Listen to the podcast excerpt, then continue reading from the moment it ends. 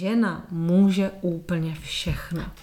Jediným limitem je její zdravotní stav, případně zdravotní stav toho miminka.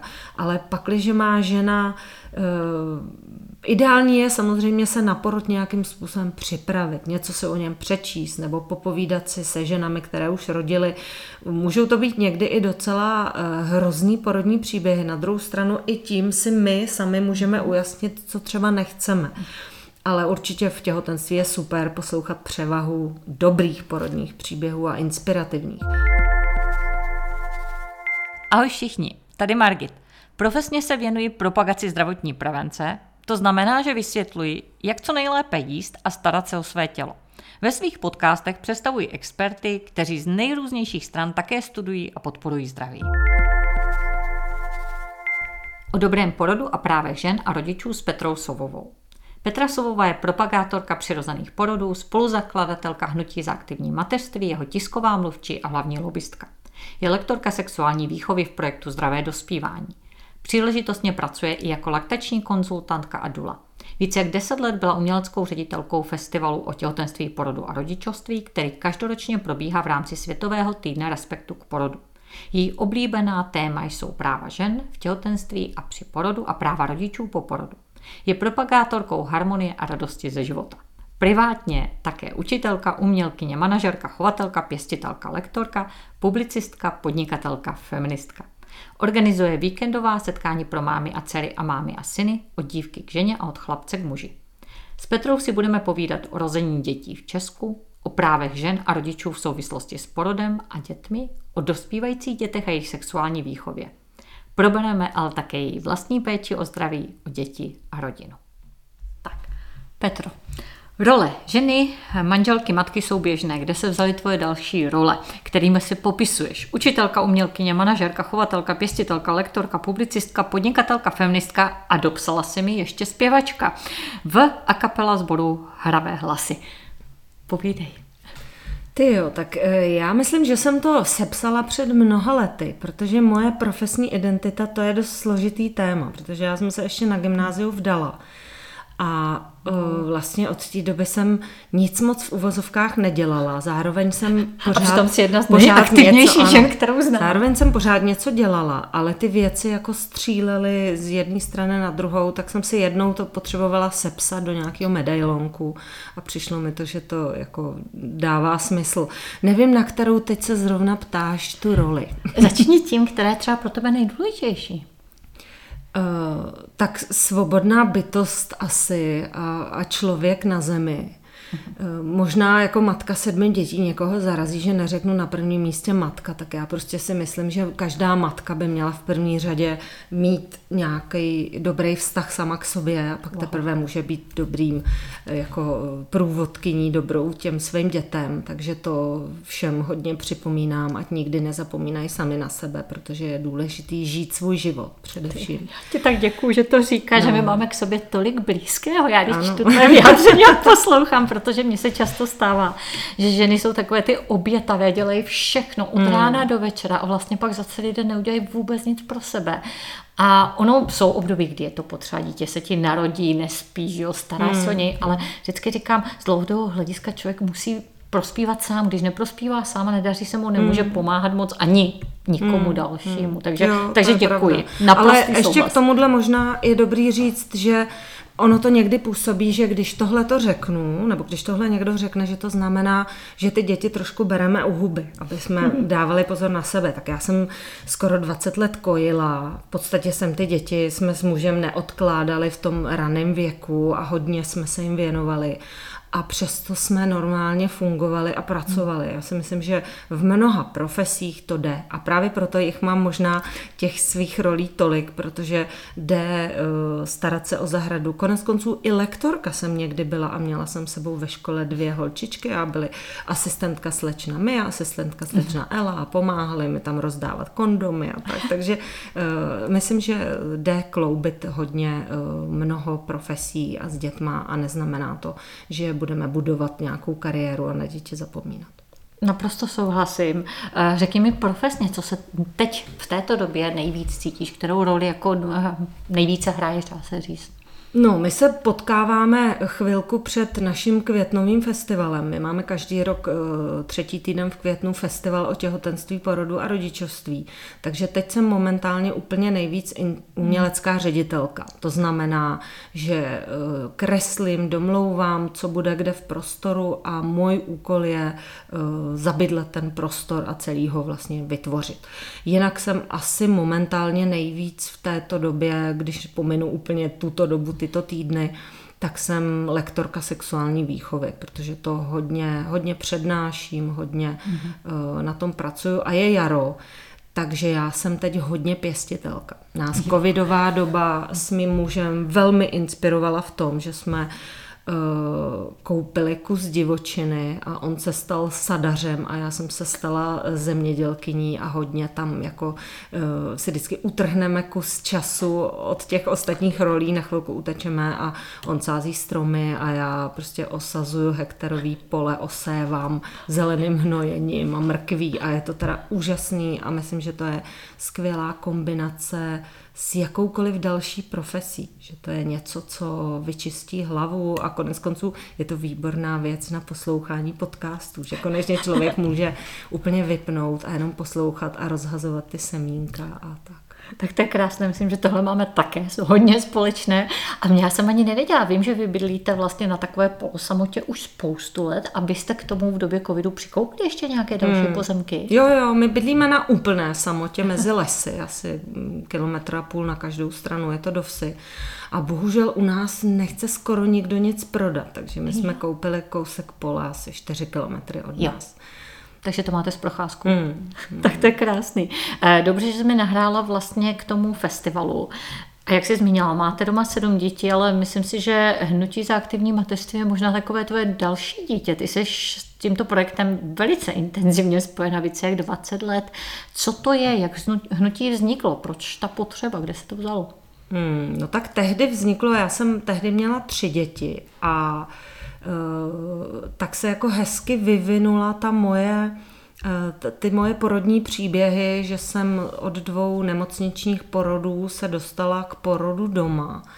A to byl můj jako vrcholný zážitek toho, jak uh, já myslím, že každá žena, která porodila doma, mi rozumí, že to je něco, co propojí se sebou, s přírodou. Najednou jsem si uvědomila i to, proč to v těch porodnicích nemůže vypadat tak, jako jsem to prožila já, protože podle mě může, to není problém. Jo.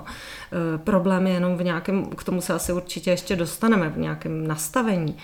Takže mě, u mě to byl vrcholně pozitivní zážitek a sešlo se nás několik žen eh, a byla to směs a většina z nich měla vrcholně negativní zážitky.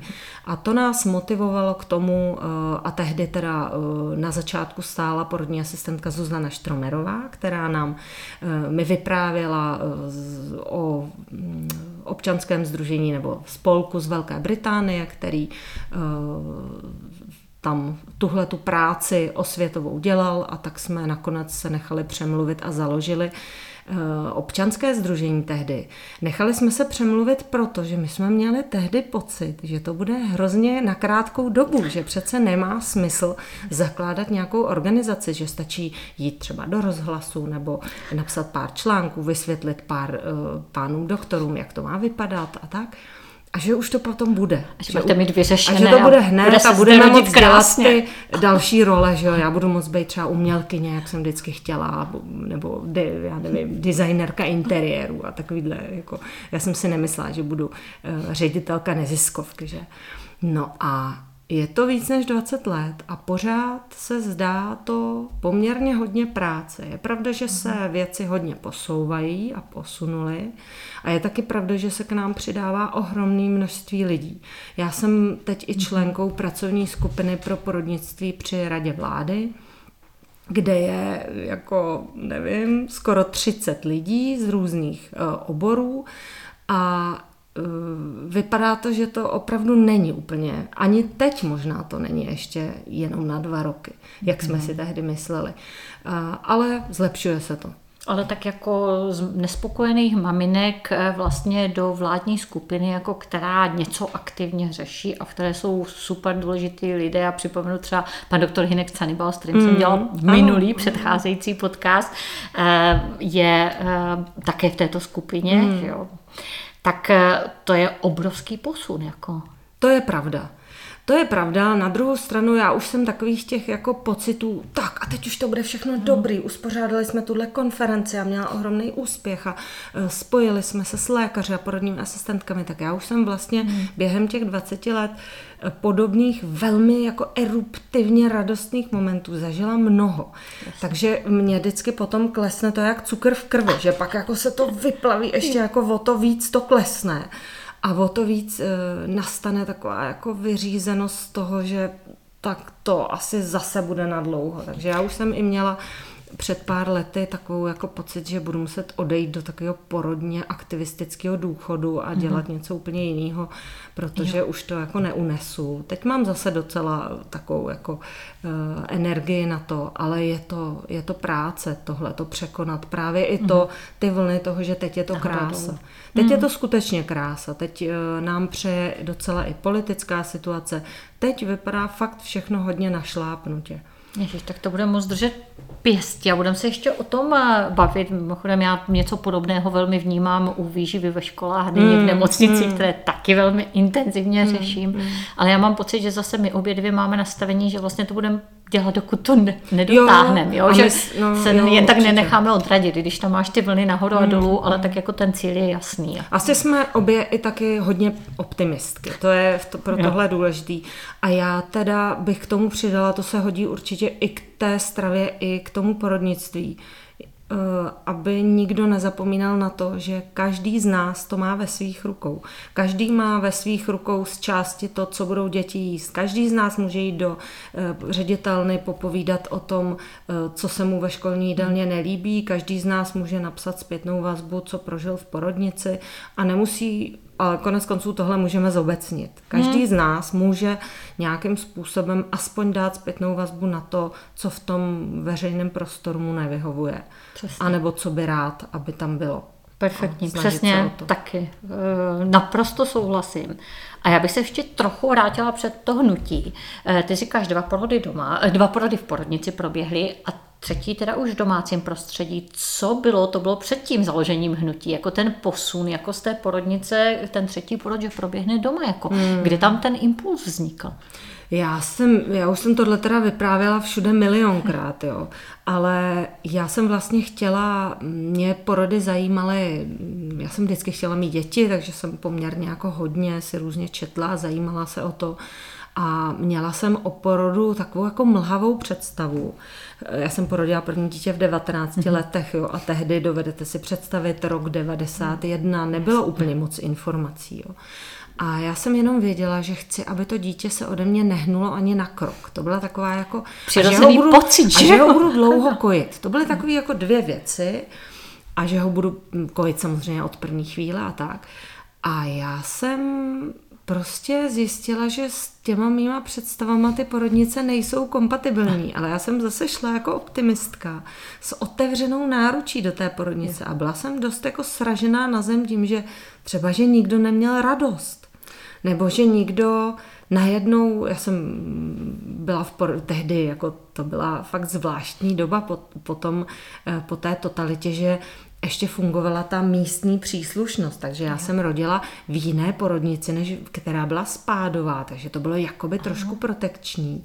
A protože jsem se tam byla popovídat předtím s panem primářem, tak jsem měla, a on byl takový jako žoviální a říkal, že samozřejmě všechno je možný a ta jedna američanka nám dokonce po porodu nasedla do taxíku a odjela domů, tak jsem měla pocit, že to je super, že, já, že to je to místo. Jenomže pak jsem přijela k porodu, Pan primář tam nebyl, já jsem, samozřejmě mě by nenapadlo za porod platit. Jako doteďka mm. já bych nikdy za něco mm. takového jako nechtěla v porodnici za tu běžnou péči platit. Já si myslím, že to je primární péče a že to má být zadarmo a že ji máme všichni naopak jako maximálně podporovat.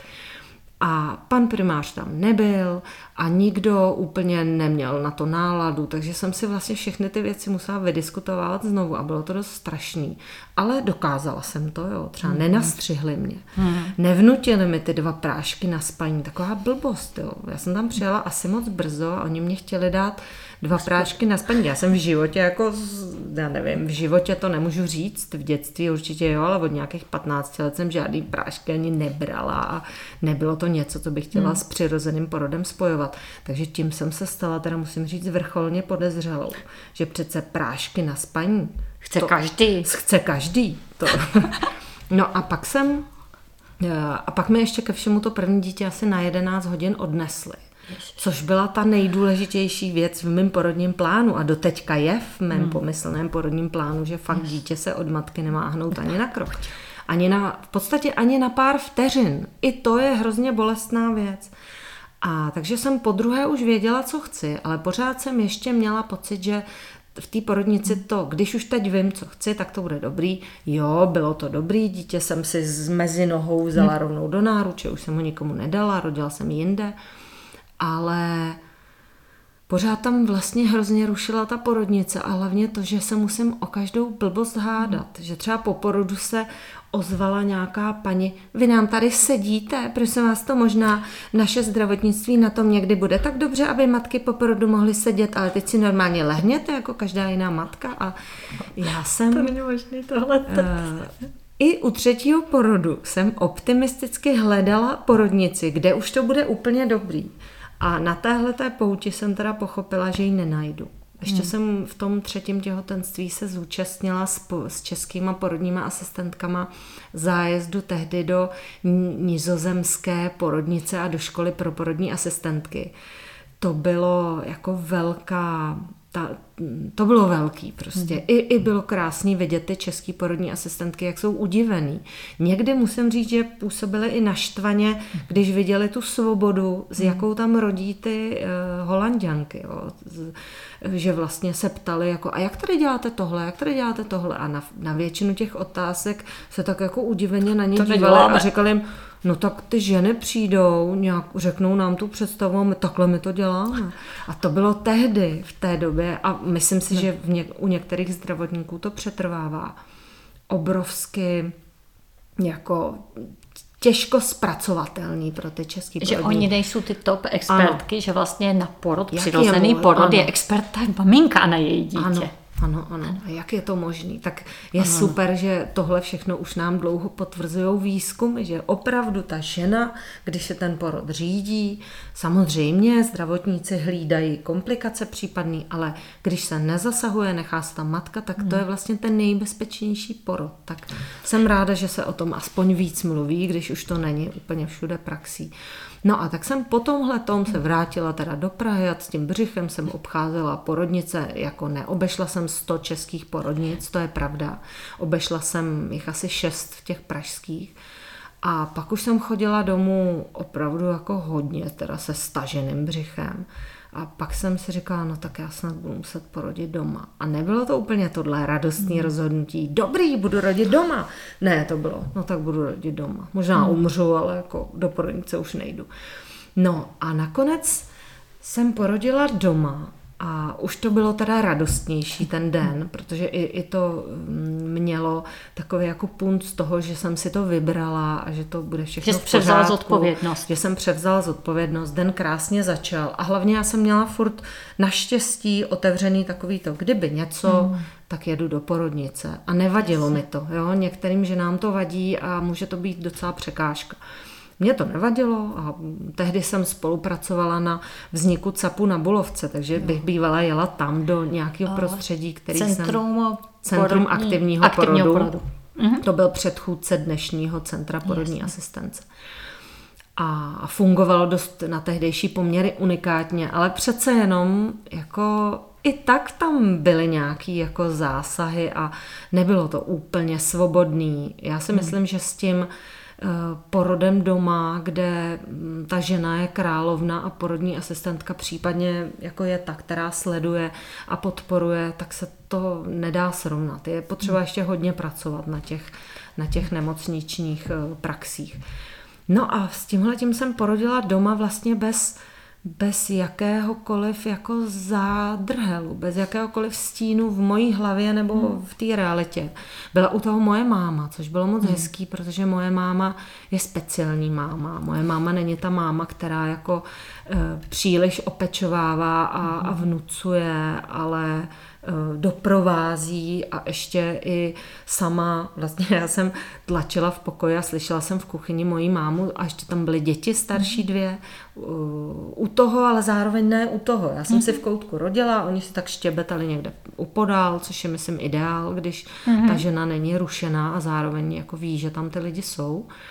A slyšela jsem moji mámu, jak říká mým muži, hala, já jako o tom porodu vůbec nic nevím, to si musíte zařídit sami, takže bylo jako srandovní. Asi za pět minut poté teda vyklouzl Amos e, na svět. A já jsem je jenom zavolala, oni přišli a mazlili se a byli jsme spolu a bylo to fakt jako moc hezký. Ty to je úplně nádherný zážitek a zase máme strašně moc společný, protože vlastně ten první porod jsem taky rodila tady v České porodnici, jako lepší, jak kdyby. A víceméně jako jo, všechno všechno proběhlo, ale byly některé úplně zbytečné zákroky, když to byl přirozený porod.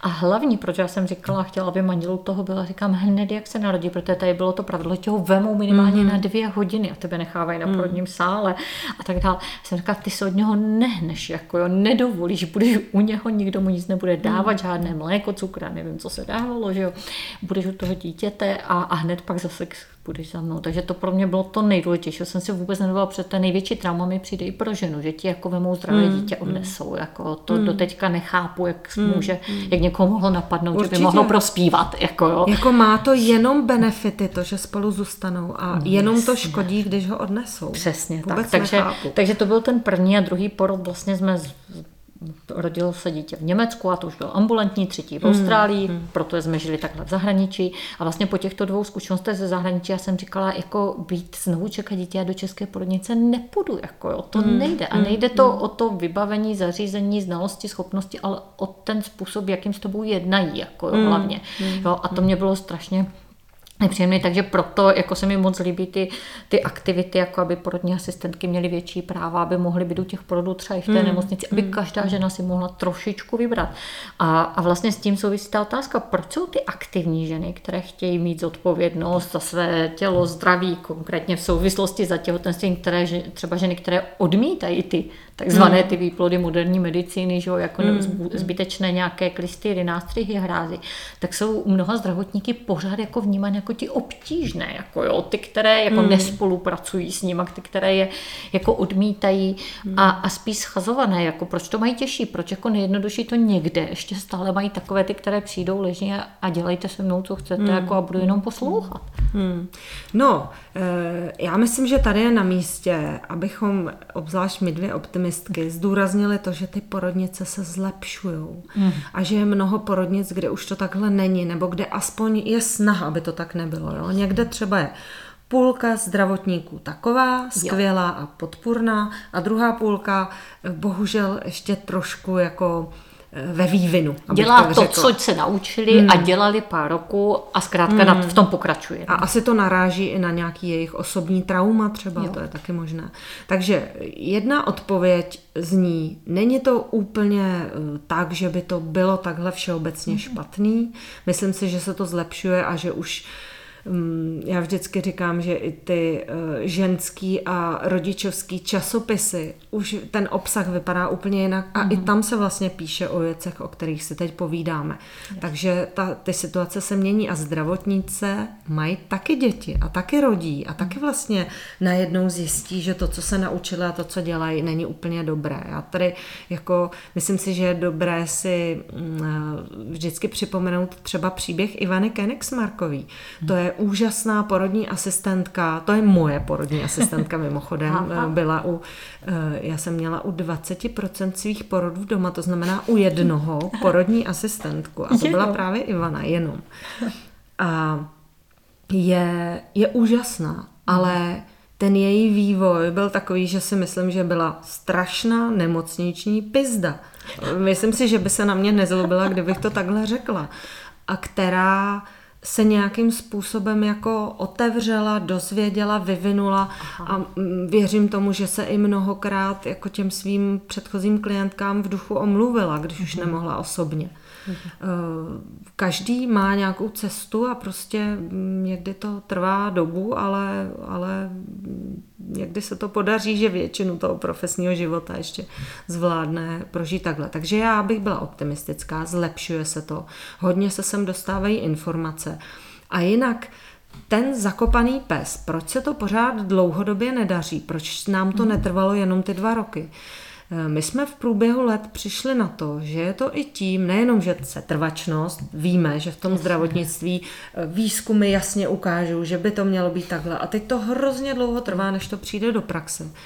Ale v tom porodnictví tam je to strašně blízko emocí. Mm-hmm. A vypadá to, že hodně to způsobuje opravdu trauma ve společnosti. Protože když potkám porodní asistentku, které je, dejme tomu, 60 let, tak ona často se cítí i osobně zasažená tím, že ona sama za prvé něco prožila jako žena, e, porodila v době, kdy jí vyrvali dítě, nikdo se jí na nic neptal. Ještě ke všemu ona to tehdy nejspíš akceptovala, protože byla ta hodná, vzorná zdravotnice. Potom to páchala na těch ženách, a možná se to v ní pralo, možná to ukryla někam hluboko. A teď mi to ale vytahujeme. Jasně. A to je, a to je bolestivé. To je bolestivé. A ona může, pro ní je to hrozně těžké vlastně přiznat i sama hmm. sobě, že něco dělala špatně. Někdo Jasně. to dokáže a někdo to nedokáže a spíš dělá pokračuje vlastně pokračuje nebo mlčí, a snaží, snaží se, se, snaží se to obhajovat, aby se ano. sám sebe vlastně nestratil. Obhajovat neobhajitelné, to mm. zrovna teď velmi aktivně řeším ty roušky, kde ta kochrejna analýza ano. je úplně jasná, ano. že ano. nemají ano. žádný smysluplný efekt a pořád najdeš mm. mnoho takzvaných těch mm. málem uh, lektorů kritického myšlení, který je z nějakého důvodu budou obhajovat, aby nedokázali jo. přiznat, je že, to pravda, že vlastně že... byli úplně mimo a No. Já se docela těším, ano. jestli covid doba, doba přijde nějaká analýza, protože to je vlastně v malém totéž. Přesně, Někdo to je pravda. hlásal něco a teď je mu blbý to změnit. Jo? A myslíš, že se z toho promlčí, jako jo, no, nějakým způsobem? A právě bych nerada, aby se to promlčilo, ale to nerada. není dnešní téma, ne. jenom tak to Vrac, pou, Vracíme tak se k porodu. Pouštíme. Jak je dneska možné v Česku rodit? Co žena může chtít, o čem může rozhodovat, koho mít u porodu, kdo porod vede, co je teď legálně možné? Protože on se to měnilo taky, že a hodně z toho bylo nelegálního jako nějakou dobu, i když se to částečně dělalo, ale co dneska žena může chtít? Eh, tak tohle je úplně zásadní věc. Prosím vás, je důležité si uvědomit. A myslím si, že to v podstatě ani nikdy dřív tak nebylo. Mhm. Jo? To, to jenom jsme měli ten pocit, že se to jako nesmí. Jo? Ale žena může úplně všechno. Jediným limitem je její zdravotní stav, případně zdravotní stav toho miminka. Ale pakliže má žena e, Ideální je samozřejmě se na porod nějakým způsobem připravit, něco se o něm přečíst nebo popovídat si se ženami, které už rodily. Můžou to být někdy i docela eh, hrozný porodní příběhy. Na druhou stranu i tím si my sami můžeme ujasnit, co třeba nechceme. Ale určitě v těhotenství je super poslouchat převahu dobrých porodních příběhů a inspirativních. Eh, velmi inspirativní jsou opravdu normální vědecká doporučení pro normální přirozený porod, protože ona vlastně všem těmhle našim lesanským v podstatě jako nápadům tleská. Jo? Ta, hmm. ta doporučení jasně říkají to, že do porodu se nemá zasahovat, že uh, se má sledovat samozřejmě a zasahovat jenom v případě nějakých, nějakých komplikací. A i tam je potom, uh, jsou doporučení, jak zasahovat, aby se, aby se to ne, uh, nějakým způsobem zase spíš neskomplikovalo víc. Takže důležité je říct, že žena může úplně všechno. Žena může eh, v porodnici eh, otázka, kdo porod vede. Samozřejmě i to v podstatě by měla být ta žena. Já bych tenhle ten slovník moc nemám ráda. V porodnici totiž doteďka se děje něco, čemu se říká aktivní řízené tlačení. A to vypadá, že porod vede úplně někdo jiný než ta žena. A je to jednoznačně špatně. Je to jednoznačně hmm. aktivita nebo praktika, která je negativní, odbornými doporučeními nedoporučovaná A přesto se to děje. Je to docela, bych řekla, pořád masovka. Je to takový to, tak, už jste paní otevřená, tak teď budeme tlačit. A teď to dělejte přesně. Takhle já vám budu říkat a budu to řídit. A pomůžu vám, jo, je to všechno, to jako, jednání. Že v dobrém Ano, to jednání se už, myslím si, hodně zlepšilo. Dneska bych řekla, že už se neděje moc to, že by na ženy někdo úplně křičel nebo je otevřeně ponižoval. Jako děje se to někdy, ale spíš v menšině. Myslím si, že už se snad doufám nestane, že by třeba eh, rodící žena dostala facku, což jako dřív byly jako věci, které ženy běžně vyprávěly. Ale děje se tahle ta jako láskyplná manipulace. Hmm. Jako já vám pomůžu, já vám jenom trošku na to břicho zatlačím a miminko se brzo narodí. Jo. Takže pod rouškou té zdánlivé laskavosti jsou do toho procesu vnášeny v podstatě násilné činy. Jo. A to, To je, tlačení na to je porodnické jen násilí. tak probíhajícího, dobře probíhajícího porodu není jako nic správného. No tlačení na břicho eh, se nazývá Kristallerova exprese a je to za zákrok zakázaný. Ale zdravotníci vám neřeknou Kristallerova exprese, oni řeknou třeba trošku tomu miminku pomůžeme, nebo někdy se tomu říká třeba tlak na fundus. A nějakým zá, jako zdravotníci zřejmě věří v zázraky, že když něco přejmenují, tak ono už to pak není ono, ale je to pořád ono. Eh, Takže základní informace znovu, ženy můžete cokoliv. Je důležité, abych, abyste eh, ty svoje porodní plány a ta svoje porodní přání třeba i skonzultovali s těmi zdravotníky, kteří vás ideálně pak budou obklopovat, což ne vždycky se podaří, ne vždycky to jde, protože mm, většina žen rodí v porodnicích, kde je hodně zdravotníků a hodně lidí. Ale je aspoň dobré seznámit se s tou porodnicí dopředu a tak jako nacítit její filozofii, protože někde vidíte, že nebudete muset ani moc jako vysvětlovat, proč tohle vlastně chcete a nechcete. A půjde to trochu samo, protože filozofie té nemocnice je taková.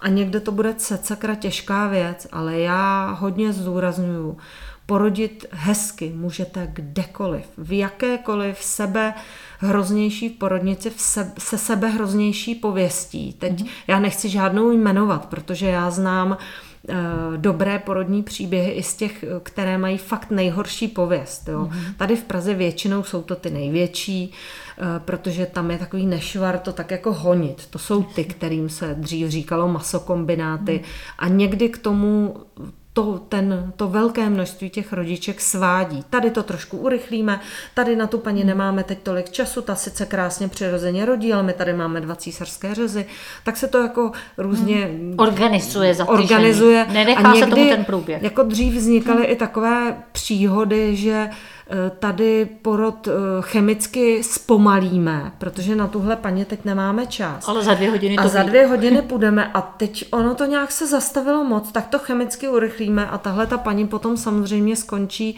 akutním císařským řezem, což je velká škoda. Je skvělý, že máme císařský řez, ale protože může zachránit život Přesně. matce i dítěti ale je strašná škoda ho, ho jako nadužívat a používat tam, kde opravdu není potřeba. Vraťme se k těm porodům. Když teda žena má si připravit nějaký porodní plán, s kterým mu nejlépe můžou pomoci i nějaká porodní asistentka nebo hnutí za aktivní mateřství, máte něco na webových stránkách, kde ty ženy se mohou podívat, inspirovat? My máme naši červenou brožurku, což je takový, já s ní vždycky mávám, tady ji nebudu vytahovat, ale prostě někam ji pak vyfotíme, protože od roku 2010, kdy jsme ji sestavili s mojí kolegyní, tehdy Martinou Suchánkovou, tak je to takový návod k použití českého porodnictví. A je tam i uh, kapitolka, jak si sestavit ten porodní plán a jak to Perfect. udělat, protože často pro ženy prvorodičky je to náročný. Jak to udělat, když jsem to nikdy nezažila? Já si to taky přesně pamatuju. Mě by některé věci, které zažiju v porodnici, nenapadlo uh, na ně myslet. A v tomhle ohledu jsou skvělé ty, ty hovory s těmi dalšími ženami, protože i ty nepříjemné věci v těch porodnicích je dobrý se dozvědět dopředu. Mě to pak štvalo, Být že mi nikdo neřekl, že to tam třeba bude hrozný. Mm-hmm. Já bych uh, bývala zaktivizovala takovou tu svoji matku tygřici, kterou si myslím, že má každá žena A já jsem, ta moje spala, protože nebyla připravená na to, že bude potřeba, že jo. Takže já jsem tam chodila a říkala jsem, ať mi to dítě dá, já, že jako ho chci. A to bych měla mnohem silnější hlas, kdybych s tím počítala, že. Yes. Takže je dobrý počítat s tím, že někdy budu muset zvýšit hlas nebo jasně říct, že to bude takhle a ne jinak. Pomůže, když Matka Tygřice se mnou u druhého porodu byla a nepředstavujte si to tak, že jsem byla na někoho hnusná. Ne, já jsem hrozně přátelská osoba ale naprosto neústupná, když jde o takové věci, jako že třeba moje dítě se ode mě nehne ani na krok. A tímhle bych docela ráda ženy nakazila, že opravdu, pokud jste přesvědčené o tom, že u toho porodu eh, co chcete a co nechcete. Svůj pomyslný porodní plán si napište, i kdybyste ho nechtěli potom nikomu předat, protože poslouží dobře vám. A všechny ty věci si tam napište a když uh, přijde na věc a najednou to nepůjde podle toho vašeho porodního plánu, tak se ho zkuste držet. Někdy samozřejmě je dobré být otevřená, protože nemusí to jít podle plánu, může ten porod trvat mnohem déle, než jsem plánovala, nebo mnohem rychleji probíhat, nebo prostě něco může být jinak. A já některé ty body porodního plánu můžu trošku změnit, anebo na ně v tom porodním plánu můžu myslet. To je taky, mhm. třeba nakonec porodím císařským řezem, ale tak tam bude můj muž a nehne se to dítě ani na krok od něj. A muž je úplně stejně zákonný zástupce jako ta žena, takže po porodu uh, muži, berte si svoje děti do náruče, Eh, nedávejte z ruky, samozřejmě komunikujte se zdravotníky. Je dobré, když to dítě někdo prohlídne a oskoumá, Ale to se dá dělat i na břiše maminky Právě. nebo u tatínka, to ano. není nezbytné odnášet Ano, ano, dítě. rozhodně. A když náhodou bude potřeba to dítě někam odnést, tak ten eh, Tatínek doprovod jít. má nohy, takže může celou dobu být s tím dítětem. Je to Jasně. ideál. Nejlépe se vyjednává s dítětem v náručí, nikoli s dítětem za pěti zamčenými dveřmi to už nevyjednáte nic moc a jenom doplňuji technickou Prosím poznámku. vás, vyjednáte, vyjednáte úplně všechno, ne, když tomu dveřma, myslím, už to je těžký.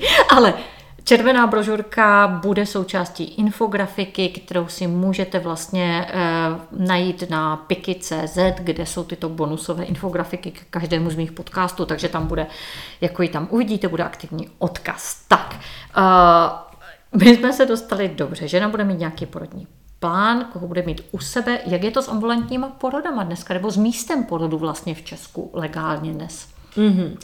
Legálně mohla žena porodit doma vždycky, jestli narážíš mm-hmm. na to, že to někdy bylo zakázané, ono to jako, myslím ono to bylo si, jako, že zakázaný, pro ženy ano. to zakázané Jenom... ani nikdy nebude. No. Tady vznikla taková snaha, protože eh, porody doma se poměrně rozjely. Já jsem doma porodila v roce 99, znala mm-hmm. jsem jednu jedinou ženu, která přede mnou porodila doma.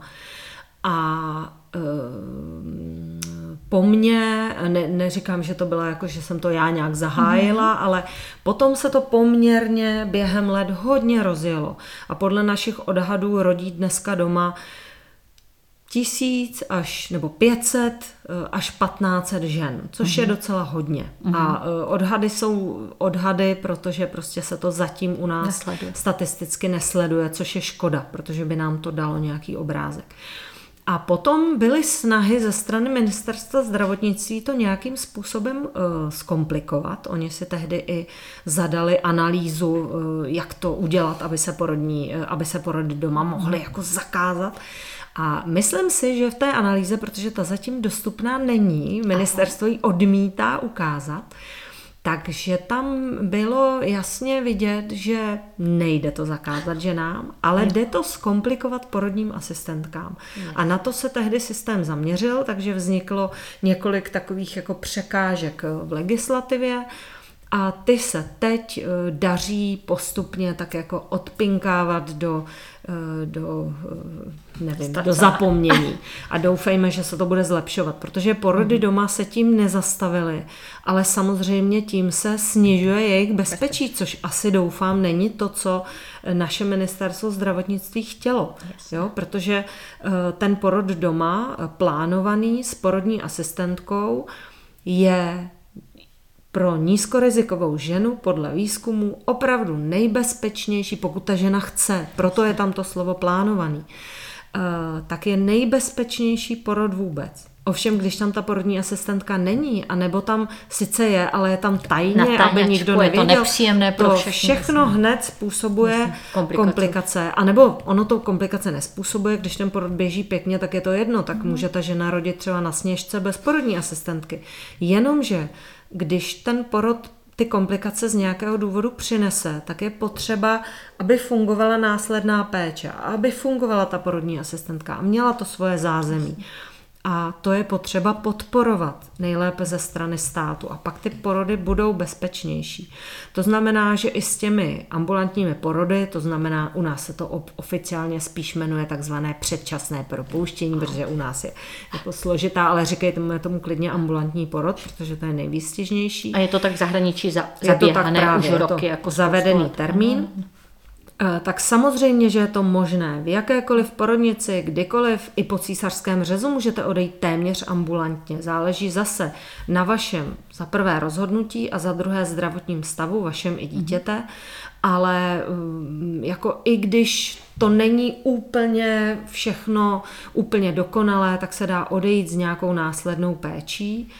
A v mnoha nemocnicích už to jde a je to i běžně, dokonce i vám to sami nabídnou, nebo ženám, mm-hmm. ro, rodičkám a jejich uh, rodinám ale někde to pořád ještě je náročné vybojovat a někde dokonce se ženy dozví, no ale tady u nás ještě žádná takhle jako neodešla, přitom my A vy víme, chcete ohrozit to děťátko. Ano, to, to rozhodně, to, na to se musí žena připravit. To, myslím si, že to je dobrá součást porodní přípravy.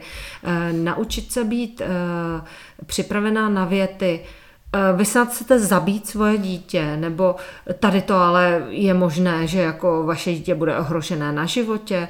Jako, mm, já mám pocit, že jestli se to zdravotníci už neučí ve škole tyhle věci, protože zazní téměř vždycky. Eh, jasně, že zdravotníci mají povinnost tu ženu poučit, hmm. ale nemělo by být to strašení, mělo by to být opravdu manipulace praktické poučení být. nebo manipulace. Konec konců nemocnice nejsou z výzkumů a ze statistik úplně bezpečná místa. Tohle by Jasně. taky rodiče měli vědět, eh, že je potřeba hlídat i to. V porodnici zase jsou rizika třeba Infekcí, nějakých infekcí, protože ty jsou v porodnicích, ty nejsou doma a tak dále. Takže opravdu eh, nějakým takovým populárně vědeckým způsobem eh, se dneska je potřeba na porod připravit. To je věc, kterou se vlastně těšíme, až přestaneme rodičům doporučovat, protože já si nemyslím, že to je přirozené sedět během těhotenství tady v brožurkách od hnutí na, za aktivní mateřství nebo, nebo v, dokonce v zákonníku občanském nebo, nebo v nějakých jako skriptech o, o normálním přirozeném porodu ale je to důležitá příprava, protože často ty, tyto ženy a tyto rodiče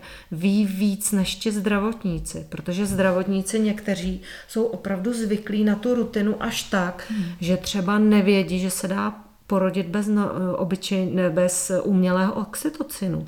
Jo, potkala to, jsem to, to, to lékařku a vážím si toho, že mi to tehdy řekla, ale ona po porodu, kdy ta žena, kterou jsem doprovázela, odmítla umělý oxytocin, Eh, nebyl k němu důvod. Jo? Tam v té porodnici to bylo tak, že ho dávali v nějaké době rutině. Možná, že to bylo takové to, co se dává po porodu, jo? aby se zavinula rychle děloha.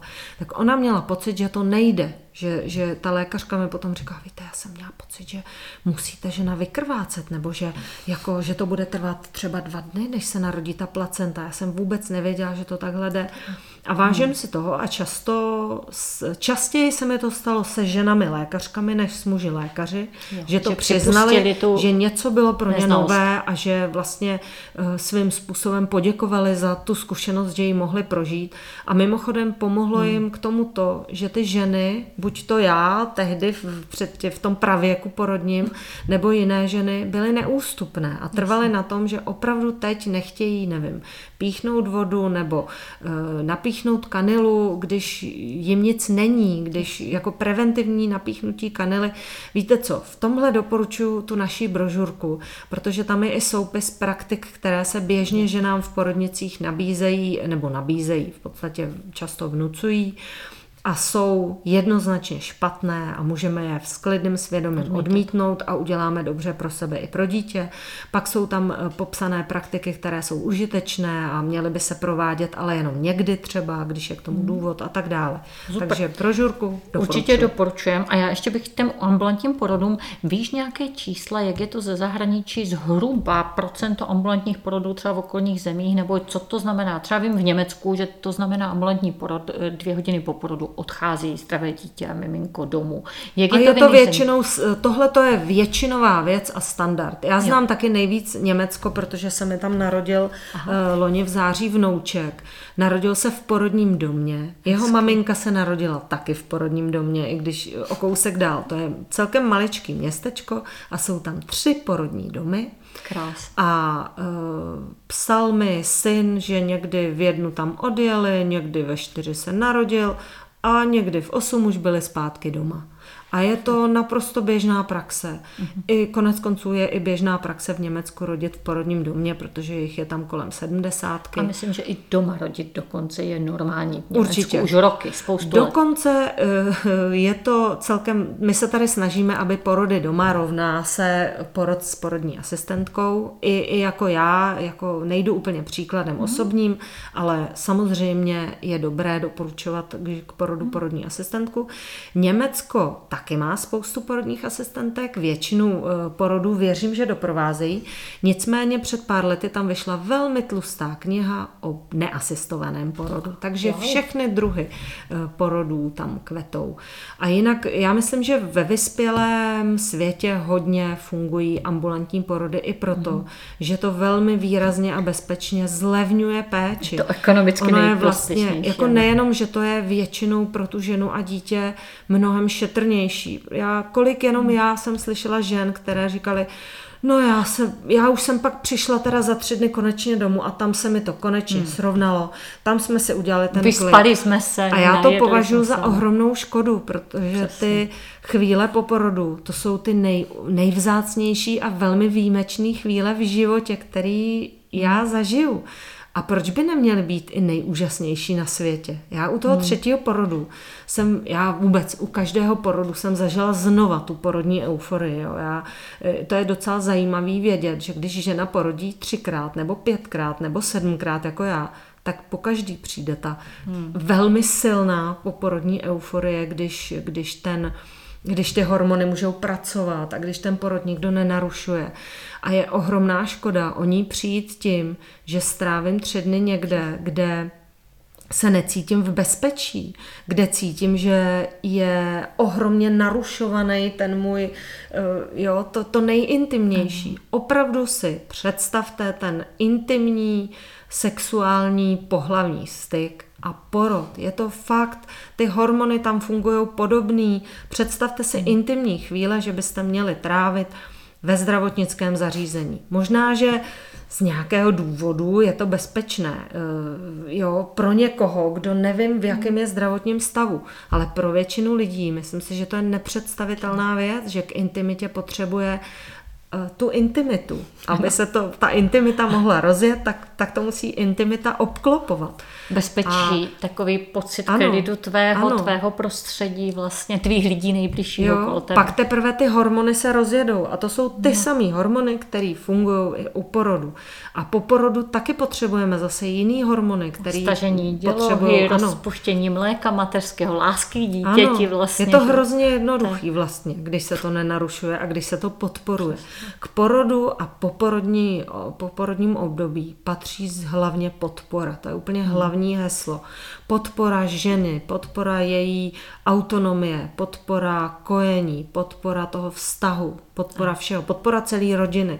Hmm. Když chcete prostě potěšit eh, novopečenou rodinu, tak se zeptejte, čím ji můžete podpořit. A nechte si nadiktovat, čím můžete podpořit tuhle konkrétní rodinu. Nemyslete si, že když vám pomohla rybí polívka, že každému pomůže rybí polívka. Někdy se trefíte, ale někdy je ohromná škoda že jako slon v porcelánu přijdeme někam a pomůžeme někomu způsobem, který mu vlastně zase jenom, jenom Jasně. přitíží. Jo. Známe x šesti nedělek, který si vlastně jako neodpočinou s návštěvama, protože je hmm. furt chtějí opečovávat ty návštěvy, hmm. místo aby ty návštěvy opečovávaly je, protože neumějí třeba přijmout tu pomoc.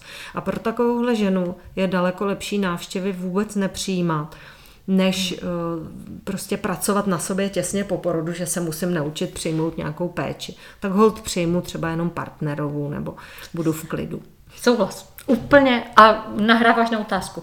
Co je to dobrý porod? Protože to je taky takový trošku nový pojem, který jsem zachytila.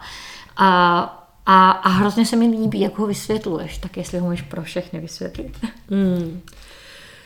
No, nevím, jestli použiju pořád ta stejná slova ale samozřejmě ta spokojenost ženy s porodem a s, případně s tou porodnickou a porodní péčí je úplně klíčová pro celý další život. A spokojeni s porodem můžeme být třeba i když zdánlivě, mm, jako, nebo zdánlivě, i když zvenku viděno to byl vlastně horor. Třeba ta paní porodila císařským řezem. Co je na tom dobrýho? No je na tom dobrýho to, že ona třeba předtím celé těhotenství se nějakým způsobem připravovala. Možná, že věděla o tom, že to bude muset proběhnout císařským řezem a byl plánovaný.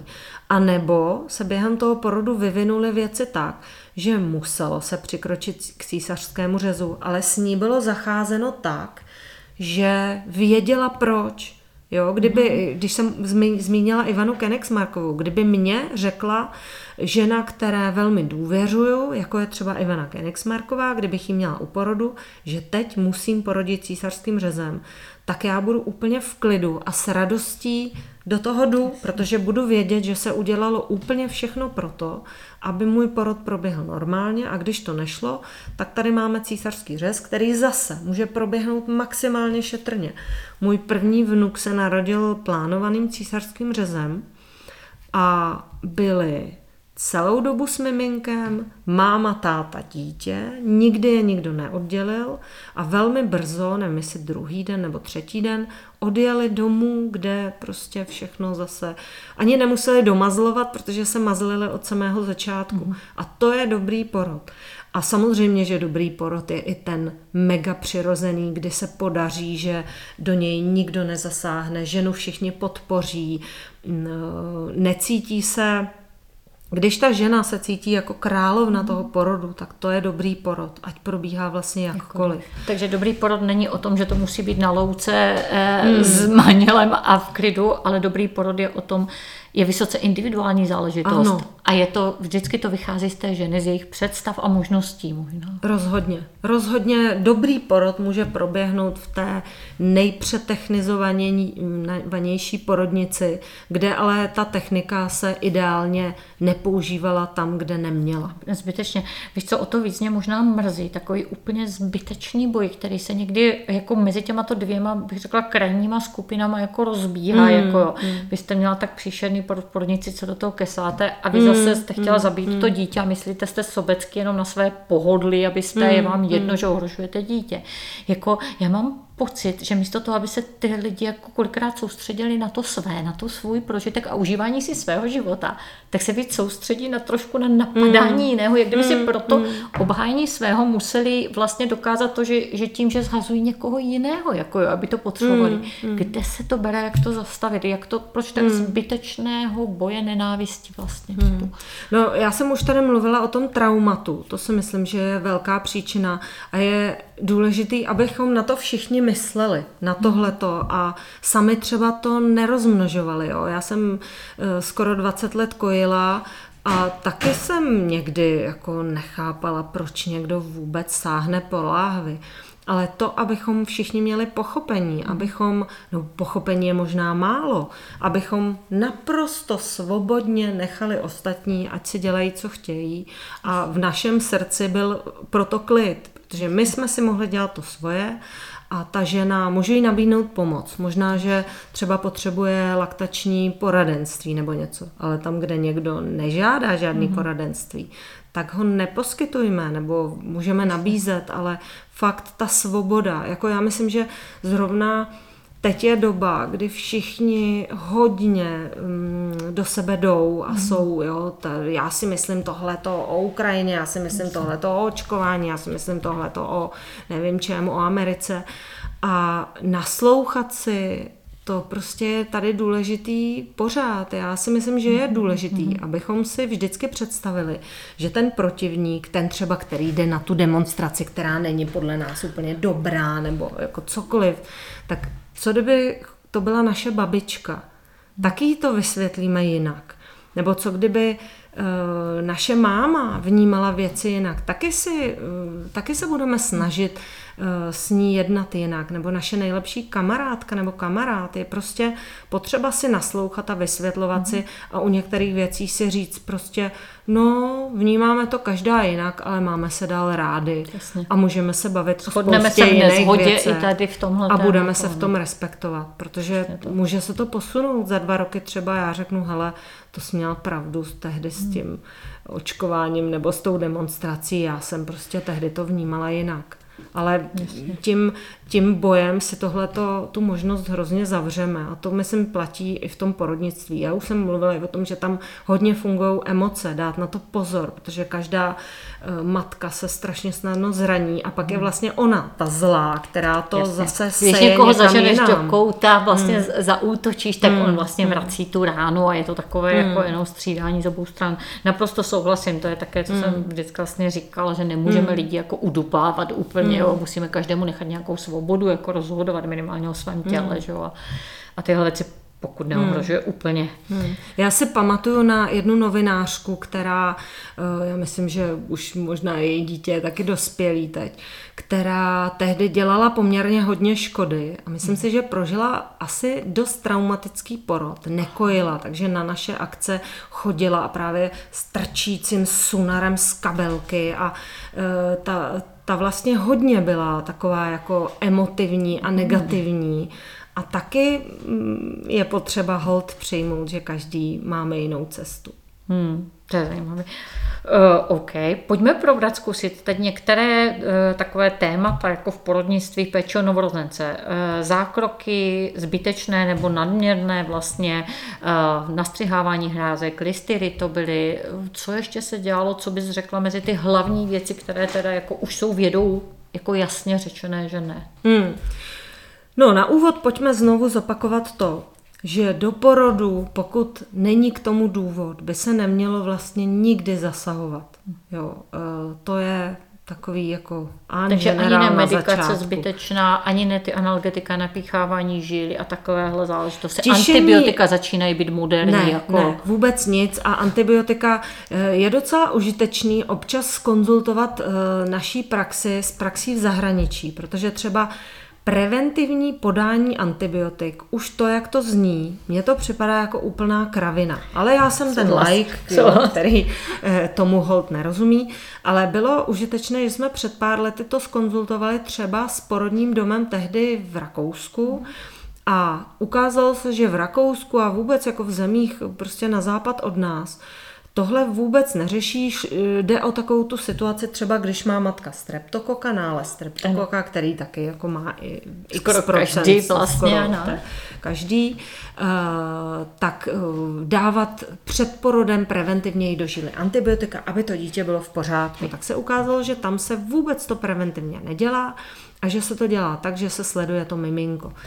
A to bych doporučovala, eh, pokud možno všem, se mm. antibiotikum opravdu, když to jde, vyhnout, protože to je taková zbytečná zátěž pro to miminko, přijde mm. na svět a rovnou má jako vokudlaný ten mikrobiom, nebo jo, ne, nemůže se tvořit přirozeně. Je to fakt jako jasně, všechno se, všechno se pak vyčistí, vy, vy, vyčasí a jenom to chvilku trvá, ale možná bude zbytečně dítě osypaný. Mm nevím, jako přináší to prostě zbytečně spoustu komplikací. Obzvlášť jako já bych nic nedělala preventivně.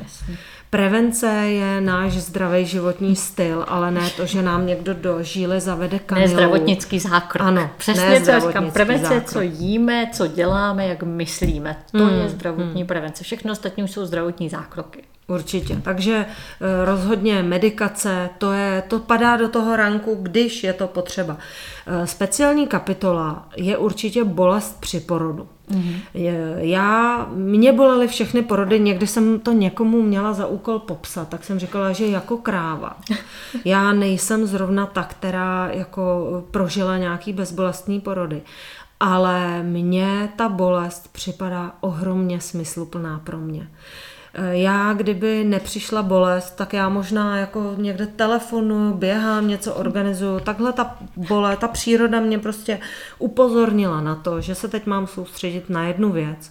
A mě ještě ta bolest baví v tom, že v podstatě já to vnímám tak, že čím víc to bolí, tím víc se to tělo otvírá. Mm-hmm.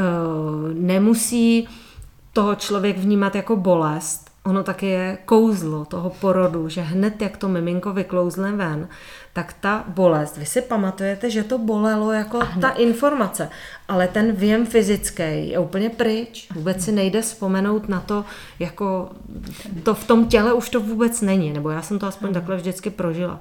Jsou ženy, které bolest snášejí hůř a určitě je možné s bolestí pracovat. Určitě je možné prožít bezbolestný porod, jo? to bych chtěla zdůraznit. Takže určitě na tom můžete pracovat, můžete pracovat s vizualizací, můžete uh, tak jako já pracovat s tím, že to přetavíte ve smyslu plnou věc a představujete si, že čím víc uh, to rozkvétá, tím víc se to otvírá a je to a tak. pomáhá a chvilku, tomu dítěti vlastně. Za chvilku to dítě je venku a, a bolest Jasně. je pryč.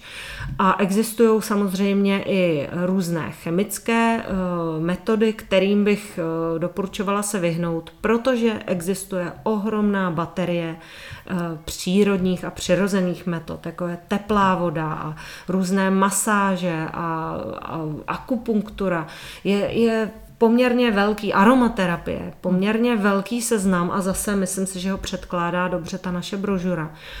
A každá žena je v tom jiná, takže pozor, neplánujte si, že budete masážovat a jinak nic, protože je možné, že u porodu najednou zjistíte, že masáž je to nejodpornější, co v tu dobu prožíváte a že chcete naopak eh, ideálně, aby nikdo Kryt. ani nahlas se na vás nedotýkal nikdo. No, a že chcete třeba otevřít okno a vnímat čerstvý vzduch, přestože jste se předtím těšili na teplo, nebo obráceně, jo? takže teplo, teplá voda a a ty věci, ale mm, každá z nás by si měla připravit víc eh, na seznam. Dobře, co porodní možností. polohy? Jak je to porodní polohy je samozřejmě úplně ideál, aby žena rodila v poloze, ke které spontánně dospěje. To bylo hmm. mimochodem tehdy taky v tom roce 97 na mém porodním plánu a byla to ta největší skoro problém. Revoluce. To Tehdy vůbec něco. si to nedovedli v porodnicích pražských představit. Naštěstí dneska je to poměrně dobrá zpráva. Netvrdím, že všude je to úžasná polohová revoluce, ale v mnoha porodnicích mají porodní stoličku třeba a hmm. dokonce ji i používají, protože dřív měli porodní stoličku a ležela někde zaprášená a neuměli to takzvaně na ní. Já to ne, víte co, tenhle pan doktor to na ní neumí. A, Ale pan doktor nerodí, má právě, právě. Tohle to tam úplně nefungovalo. Dneska je tohle to mnohem lepší.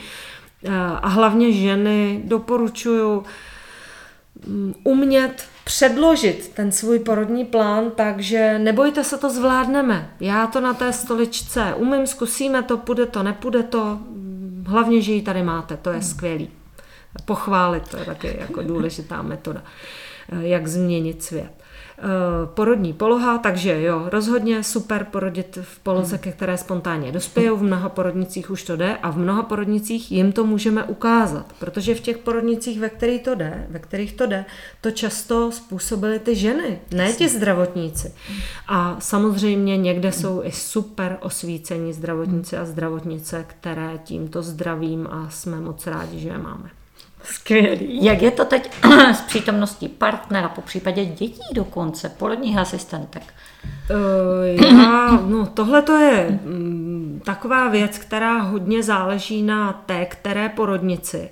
Připomínám, že přítomnost blízkých osob podle výběru ženy je zase jedno z vědeckých doporučení pro normální porod. Takže tohle bych třeba připomínala. Eh, je důležité, aby se ta žena především cítila dobře a bezpečně. to zase, to vyplývá ze, z doporučení jako něco, co způsobuje, co zvyšuje bezpečí hmm. u toho porodu. Tak proč to ženám nedopřát?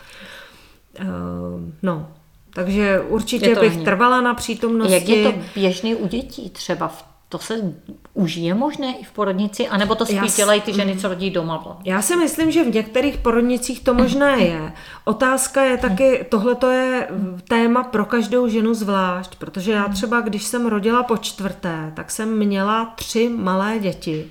A moc jsem si to nedovedla představit. Zároveň jsem neplánovala úplně někam jezdit. Takže jsem porodila v noci. Jo? A I takhle funguje občas. Jasně. Eh, takže jsem si vlastně porod s dětma úplně neplánovala. Já jsem si plánovala, že když to bude s dětma, tak někdo bude opečovávat děti a budou jinde. Jasně. A když to nebude s dětma, tak to bude v noci a, a oni budou spát.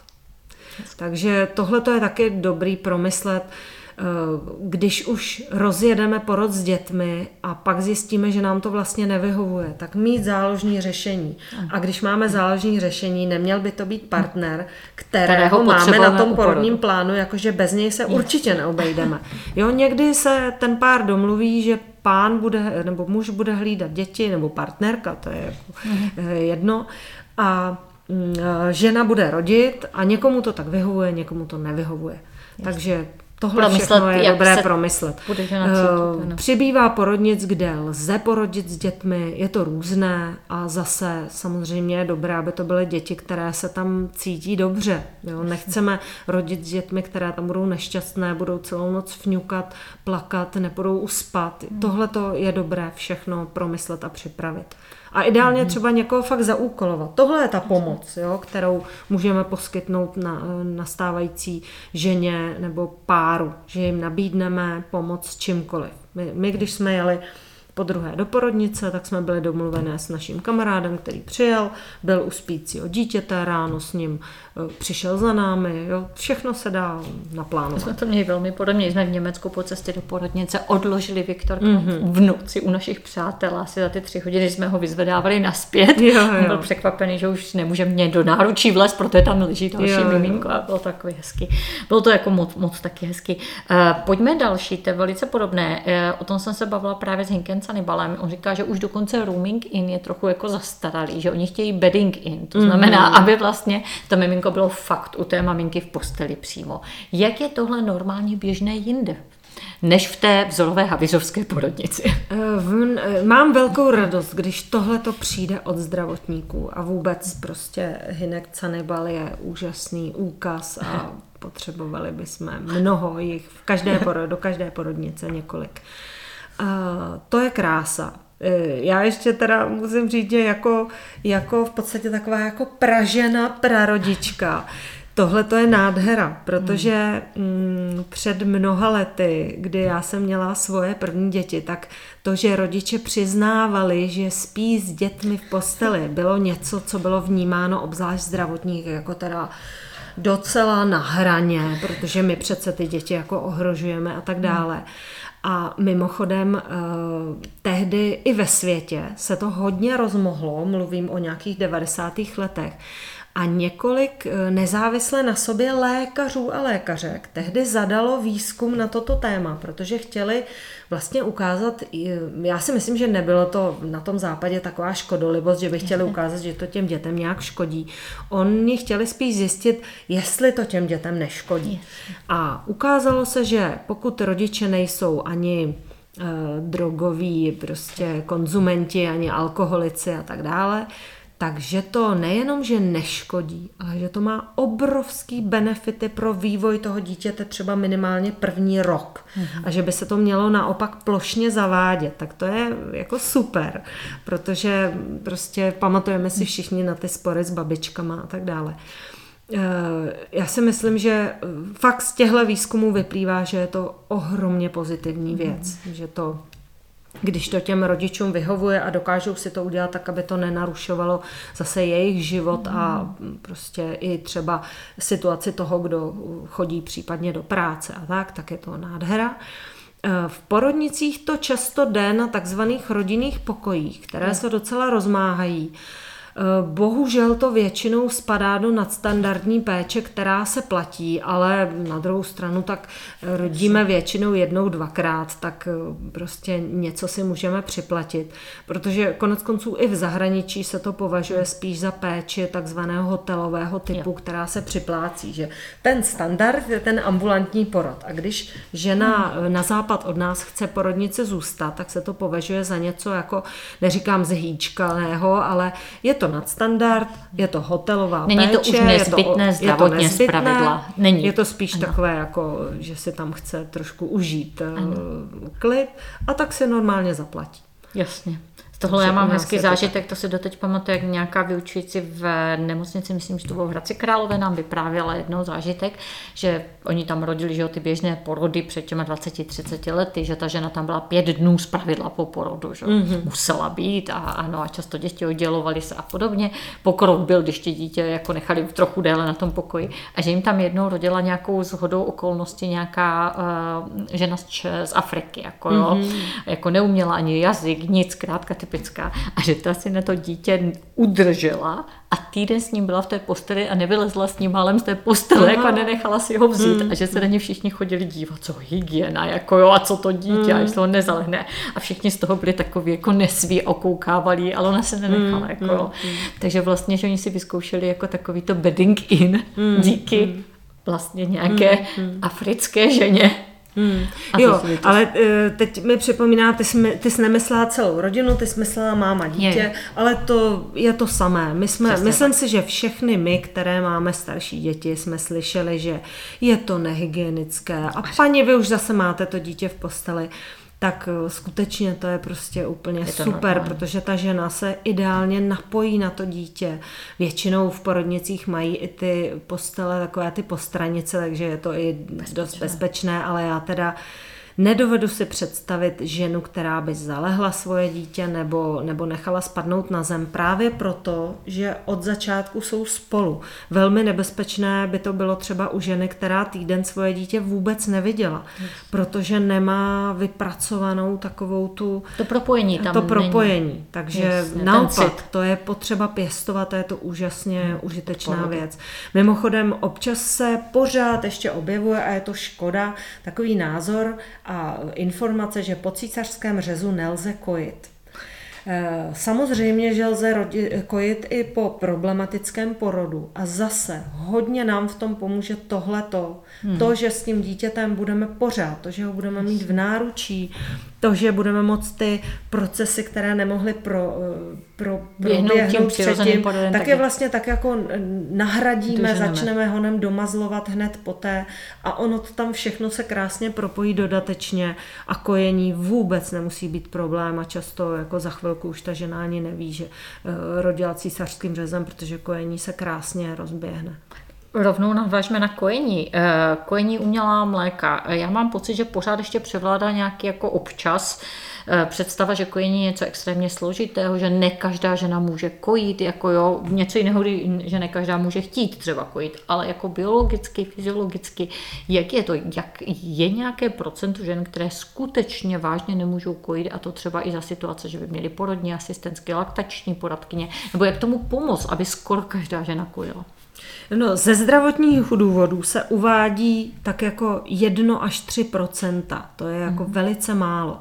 Samozřejmě nekojí víc žen, eh, ty jsi mluvila i o té svobodné volbě, ale eh, řekněme si jednoduše, my nežijeme ve světě, kde všude od malička vidíme kojící ženy. My žijeme ve světě, kde od malička vidíme lahve v pohádkách, pro děti, hmm. v komiksech. Eh, prostě je to takový jako miminko je medvídek, dej mu lahvičku. Lahvička se prodává jako hračka, jo. Eh, zlepšuje se to.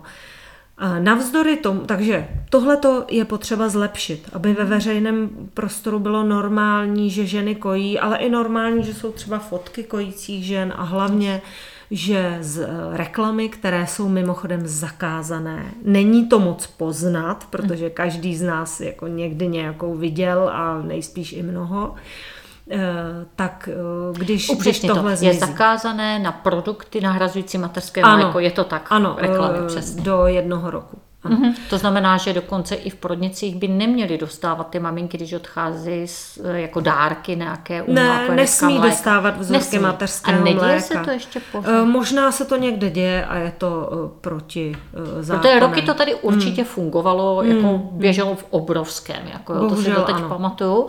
A nejsem si jistá, jestli to skončilo. Jako jo, tady jo, Ty... Kodex náhrad mateřského mléka je taková mezinárodní iniciativa, funguje v podstatě mnoho let. My jsme takový trošku sto let za opicemi. A, a ten právě přesně jako ukládá dětský fond OSN, ho inicioval tenhle kodex a ukládá co je v tom veřejném prostoru možné, co ne. A rozhodně pro, jakákoliv propagace umělé výživy je špatná.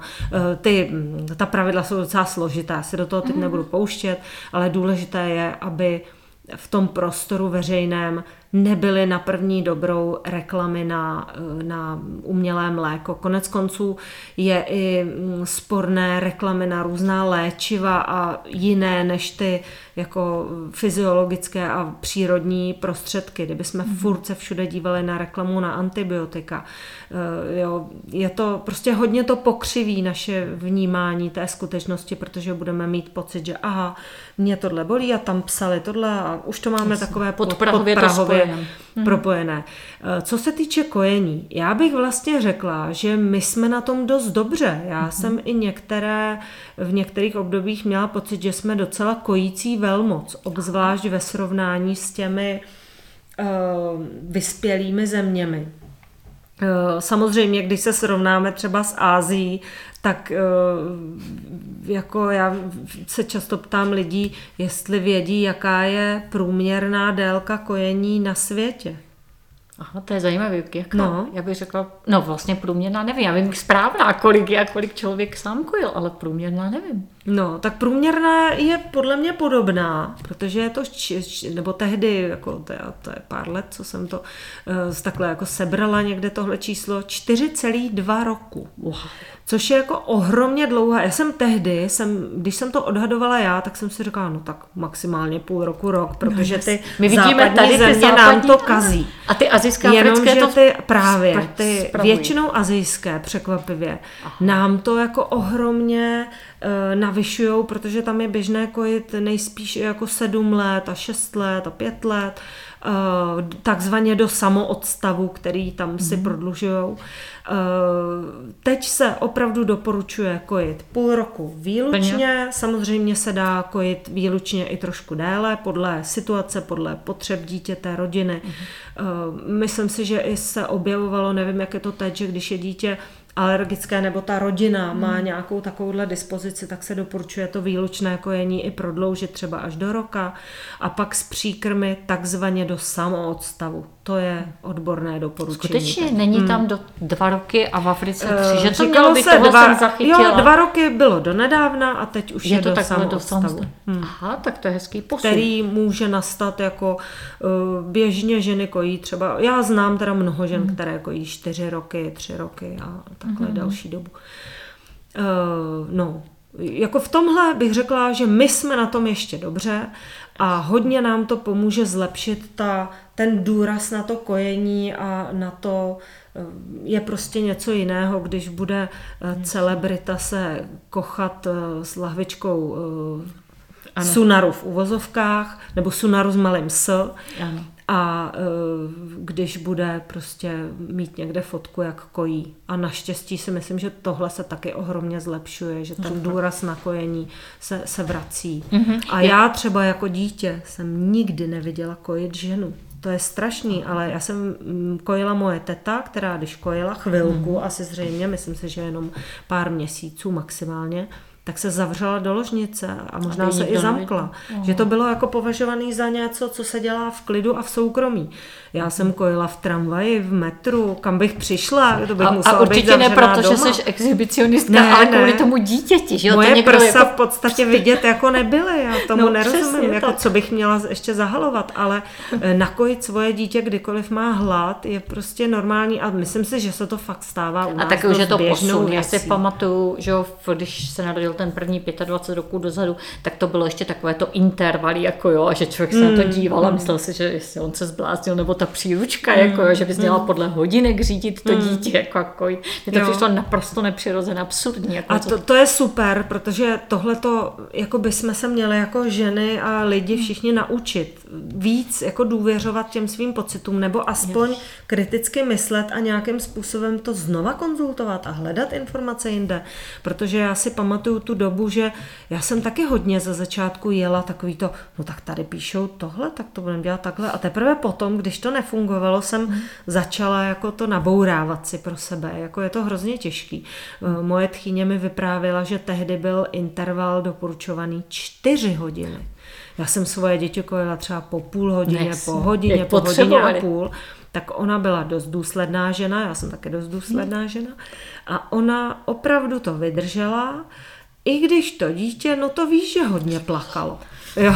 No to muselo být hladové. A ještě jedna taková věc, která mě přišla úplně absurdně a šílená, se tenkrát propakovalo a dokonce byli někteří, já jsem viděla, na to měli knížečky, že vážili to dítě vždycky před hmm. a pokojení. Mně to přišlo úplně samozřejmě, že sleduješ, kdyby nějak neprospíval, to vidíš, jako nebo přestalo pít, jo, ale před a po mně to přišlo tak stresující, že ty maminky, že jo, teď to hmm. dítě se vyčuralo a naraz po kojení mohlo mít méně než před kojením, jo, a hmm. jako tohle už se snad taky doufám nedoporučuje. No tak, to se tedy běžně v porodnicích dělá, to musím říct. A často ty porodnice dokonce podmiňují odchod z porodnice nějakým jako přírůstkem. A na to nemají právo. Tady bych nerozhodně nemají. Jako žena může, mimochodem, dítě po porodu ubyde kolem nebo do 10% své váhy a Až na to, aby ji dostalo zpátky, má tři týdny. Tři týdny snad v porodnici nikdo není. Mhm. Přesto některé porodnice jako na tom v uvozovkách trvají. Opravdu na to právo nemají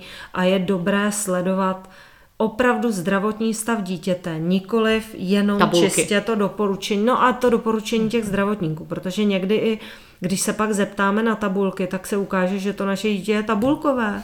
Jenom zrovna tady mají ten zvyk, Jasně. že takhle to tady děláme. My tady, i když to dítě hezky přibírá a krmíte, tak tady ho vážíme před kojení a po kojení a tady nám to zapište tak je dobré, aby to ženy uměly. Mě to třeba bavilo, protože já jsem taková tabulková, mě to bavilo tehdy jako sledovat, ale kdyby to mělo ty ženy stresovat, prosím vás, nedělejte to. A zrovna tak mm, jsou dnes ženy, které si domů pořizují váhy, jsou zdravotníci, kteří to ženám doporučují, takže opravdu tohle není dobrá praxe, nepodpoří to kojení. Jestli vás to baví a máte pocit, že to nepodpoří vaše kojení, tak to dělejte. Ne, ale jenom když, když to jako přispěje k vaší okay. harmonii a uh, trošku Jasně. vás to jako pobaví, tak to dělejte, ale jinak se na to vykašlete a sledujte, jak to dítě prospívá, Jasně. je spousta dalších ukazatelů. A moc doporučuji třeba Mamilu jako mm. laktační um, organizaci, organizaci, která podporuje laktaci a hlavně poskytuje spoustu informací ve formě různých článků mm. a tak. A to jsou Jasně. opravdu dobré zdroje informací o kojení. Super. Já rovnou dodávám, že já jsem tohle musela ignorovat. Tohle naprosto, mě by to naprosto, to je to samé, jak bojuju proti počítání nějakému nesmyslnému kalorii. Mm, a tak říkám, mm. mě jako, já si to nedovedu představit pohodu strávit mm. tím, že nejdříve jdu něco počítat a pak si dát jídlo nebo mm, jo, pak mm. takže, takže jsem to, dá se ignorovala už v té době a vždycky mě to úplně šokovalo. Jenom bych se vrátila ještě k tomu kojení. 6 měsíců úplně dá se něco déle, ale je pravda, že jsem zachytila ze strany lékařů a dává mi to určitý smysl, aby se maminky někdy dali pozor, že se stávají případy, že když se to hodně dlouho to kojení protahuje, jenom to kojení, že eh, se eh, propásnou nějaký ideální období, kdy to dítě je zvědavé na tu stravu, otevírá tu pusinku, mm, ochutnalo mm. by a pak můžou, když třeba kojí extrémně dlouho, mít potíže s těma příkrmama, že pak fakt to dítě to odmítá. Takže jako mm. řekla bych těch šestý, sedmý měsíc plně, ale pak už radši spíš asi zkoušet. Jo? Jo, jenom, abych... je, je to možné, na druhou stranu jako neznáme asi nikdo školní dítě, dítě zdravé, které by Souhlasím. doteďka jedlo jenom kašovitou stravu. Takže jako třeba to bude pomalejší, ale půjde to. A já teda musím říct, že naše děti, já jsem měla co dělat, abych třeba těch sedm měsíců jenom kojila, protože je strašně zajímalo jídlo, takže eh, to ani jinak nešlo, takže ono málo kdy to vyloženě to dítě vám to vlastně dovolí. Jasný, perfekt. Další věci, eh, takových pár doporučení pro změny u nás. Napadá mě komunitní porodní asistentky. A v zahraničí asi poměrně v mnoha zemích běžná praxe. Co to znamená a jak by to mělo vypadat? Komunitní porodní asistentky je, je eh, profese, kterou velmi podporujeme. Já jsem součástí iniciativy Ať můžou, která tady je právě na podporu komunitních porodních asistentek. Eh, komunitní porodní asistentka je velmi důležitá, dokonce i kdyby eh, žena neplánovala porodit doma, protože ona může přijít po porodu, ona může pečovat o ženu v těhotenství. Právě po tom ambulantním porodu je super mít nějakou eh, komunitní porodní asistentku. Rozhodně komunitní porodní asistentka je profese, kterou potřebujeme a musíme ji podporovat. Je to prakticky člověk, který se od toho těhotenství o tu ženu jako jeden jediný člověk, že ho má provází celým těhotenstvím, po případě ještě po tom porodu. To je jako v rozporu nebo rozdíl od toho, od té běžné nemocniční zde praxe, kde se kolikrát hmm. kolem té maminky ano. vystřídají jasně, spousty jasně. až desítky jako někdy profesionálů. Je to Tohle je ten ideální model péče, takže by bylo skvělé, aby i porodnice se víc otvíraly komunitním porodním asistentkám, aby tam mohly provázet svoje klientky. Nejenom tak, že budou v roli důly, že teda jí doprovodí, ale nebudou mít žádnou jako pravomoc, nebudou mít povoleno vlastně hmm. vést v uvozovkách ten porod nebo té ženě asistovat, že budou opravdu jenom ten ženský doprovod, ale tak, aby mohli, aby vlastně i tam těm tamním zdravotníkům to odlehčilo, protože oni, oni se pak můžou eh, tamní porodní asistentky starat o tamní ženy. Eh, Které nemají sebou ano. tady tuhle profesionálku. Perfektní. Jak je to teď v Česku s porodníma domama? No, pořád ještě eh, tady nefunguje úplně žádný porodní dům eh, naplno. Jsou různé první vlaštovky, a uh, já myslím, že to je na spadnutí. To totiž mm-hmm. opět naráží na ty drobné změny v legislativě, se kterými je potřeba se vypořádat. Teď uh, padl jeden uh, průlomový rozsudek, který odstřelil některé body vyhlášky, takže já myslím, že budoucnost patří rozhodně i porodním domům a že, že ta mm. škála péče bude širší. Mimochodem, Mezinárodní soud pro lidská zpráva ve Štrasburku už před několika lety vyzval důrazně Českou republiku, že tady není možnost volby a že musí rozšířit tu volbu i o porodní domy a možnost porodit vůbec mimo zdravotnické zařízení a do, v domácím prostředí. Jasně, a pak se pro, rozběhla nějaká kampaň, ať stojí. Je to tak? Ta kampaň ano. pořád běží nějak? Jak je eh, možná? Pořád běží, to je ta sama, eh, jako pod tou samou mhm. hlavičkou, hmm. ať stojí, ať můžou. Teď jo. se přidává, ať plavou na podporu porodu do vody, hydroterapie a porodu do vody, Jasně. protože to je taky jako u nás velmi, porody do vody jsou úžasné krásná věc a pořád jsou takovou jako popelkou v našich porodnicích. Pořád z, ně, z, ní, z, něj, z nich mají hlavně čeští lékaři a lékařky obavy, mm-hmm. takže to je další věc.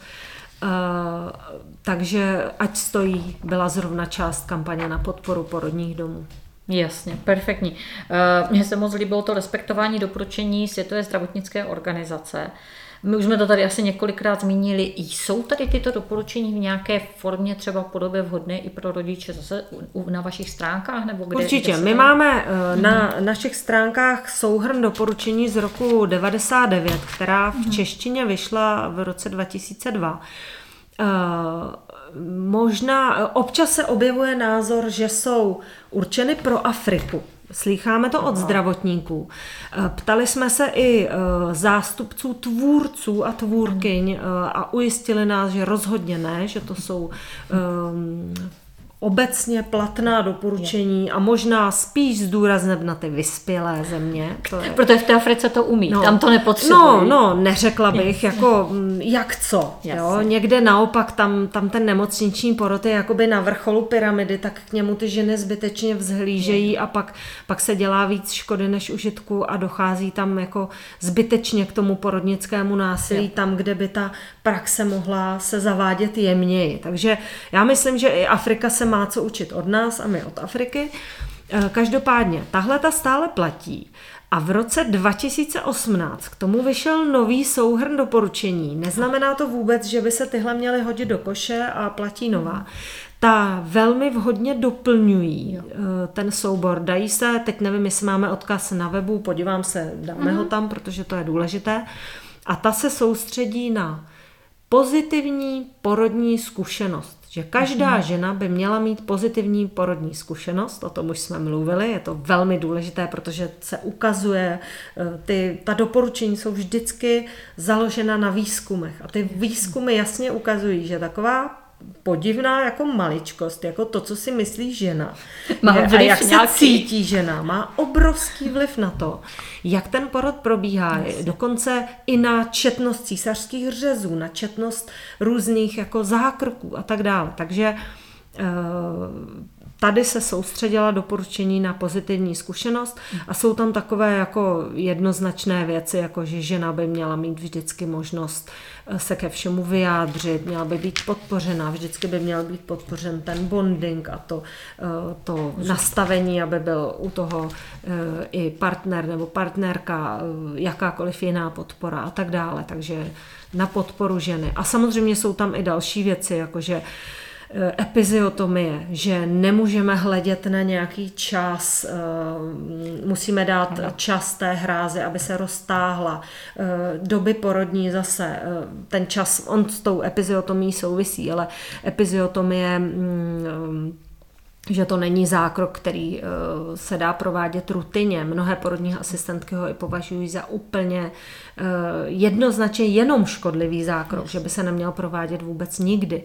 Eh, takže doporučuji tohle proskoumat a když se ptáš na to, jestli to můžou zkoumat eh, ženy, to je velmi čtivý text. Já bych neřekla, že to je úplně odborné, eh, dá se to normálně Super. zvládnout, přečíst a kdyby ne, tak to má vždycky nějaký jako jednoduché schrnutí. Perfekt. A rovnou k tomu bych přešla péče na podkladě informované, informování o zákroku, vlastně přínosech rizicích. To nejenom ve zdravotně, nejenom v porodnictví asi. Je celkem bod, který da, zase máme asi co zlepšovat. Je to tak? Ano, je, je to naprostá samozřejmost a vlastně to u nás ani nikdy nebylo jinak. Teď jenom mm-hmm. se to mhm. dalo do té legislativy. A pořád ještě to někde naráží na to, že zdravotníci vůbec nejsou zvyklí s tím pracovat. A přiznejme si, je to proto, že klienti, pacienti a pacientky nejsou zvyklí se, napt, se ptát a vyžadovat a tak dále. Takže zase hmm. výzva pro nás, ptejme se, ne, pokud něčemu nerozumíme, nenechávejme to jen tak. Ne, jako není dobré si říkat, pan doktor ví, co dělá, protože pan doktor má třeba v tu chvíli na výběr ze tří možných zákroků a způsobů a měl by nám je napřed předložit a pomoct nám si vybrat. Neměli bychom mu říkat, vyberte něco, já tomu vůbec nerozumím.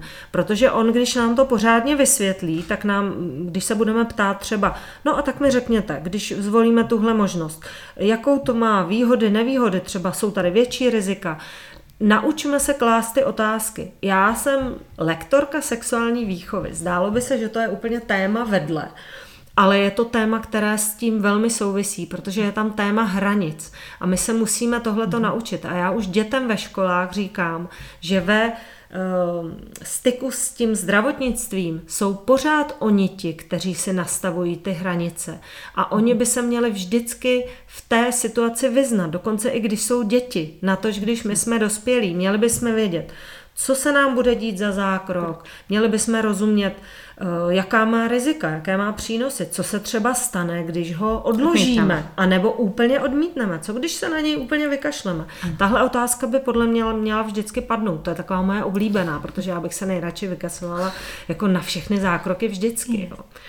Eh, takže já potřebuju vědět, že to má smysl.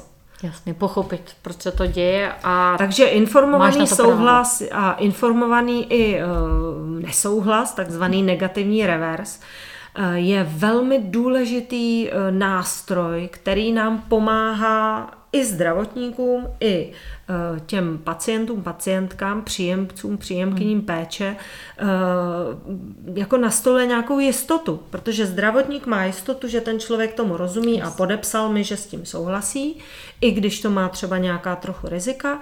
A já jako, jako uh, klientka, příjemkyně péče můžu třeba i něco, co mi tam nevyhovuje, třeba i škrtnout. Nebojte se si to upravovat. Tam můžete třeba přidat větu nebo říct, jo, tak s touhle první půlkou souhlasím, ale tu druhou nemůžu akceptovat, tak ji pojďme škrtnout. Hmm. Je to v pořádku, eh, je to papír, který slouží hlavně zdravotníkům. Není to něco, co jako je pro nás, co by mělo jako nám nějak pomoct. Třeba například, když chceme odejít z nemocnice nebo odmítnout nějaký zákrok, tak ten negativní revers pomáhá tomu zdravotníkovi, který má povinnost nám ten zákrok nabídnout.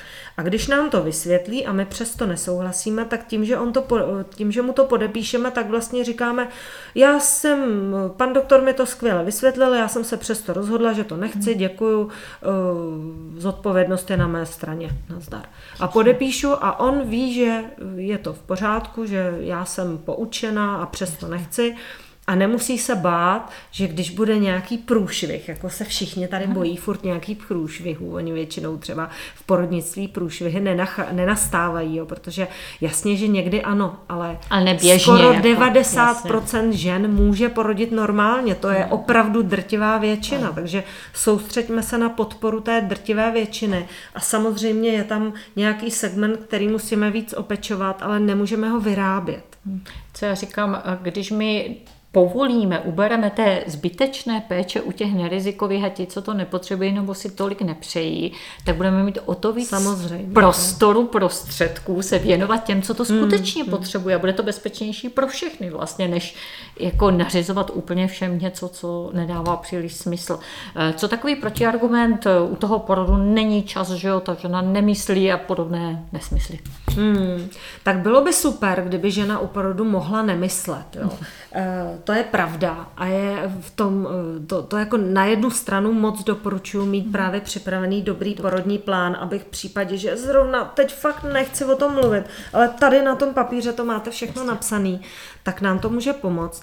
Jinak samozřejmě žena z legislativního hlediska, žena v jakékoliv fázi porodu, kromě asi situace, kdyby byla v bezvědomí, je schopna normálně rozhodovat. To, že fyzicky třeba v tu chvíli není, je jiná věc ale eh, jakoby podle zákona právo. rozhodně je ona schopná odmítnout cokoliv eh, a, a tak dále. Super. Pojďme od, od eh, rodících žen k dětem. Jak se dostala vlastně k lektorování ve školách, lektorování sexuální výchovy? Protože já vím, a to řekněme rovnou, máte sedm dětí a vy jste ty děti učili hodně doma. Je to tak? Hmm. Jestli celý první Všechny stupeň? děti jsme učili na prvním stupni doma, Jasně. některé celý první stupeň, některé jenom některé ročníky. Super. Eh, to tak... nebyla ta příčina. Příčina byla ta, že od eh, prvního ročníku Světového týdne respektu k porodu v České republice, kdy my vždycky pořádáme mm-hmm. právě ten třetí květnový týden festival, tak jsme otevřeli možnost, že dopoledne všedních dnů můžou přijít školní třídy, které se dopředu objednají a buď to ze začátku jsme to dělali my, já jsem taky mnohokrát tam prováděla školní třídy, teď máme úžasnou spolupráci s Českou asociací důl a s dalšími uh-huh. důlými organizacemi, které vyškolí si svoje duly a ty provedou vlastně vždycky tu školní třídu celou expozicí a uh, je to zaměřeno samozřejmě na těhotenství porod a zároveň i trošku na ekologický život, protože mm-hmm. my tam máme uh, výstavu velkou Homo ecologicus, která ukazuje, jak můžeme žít, aby jsme byli pro přírodu, k přírodě šetrnější.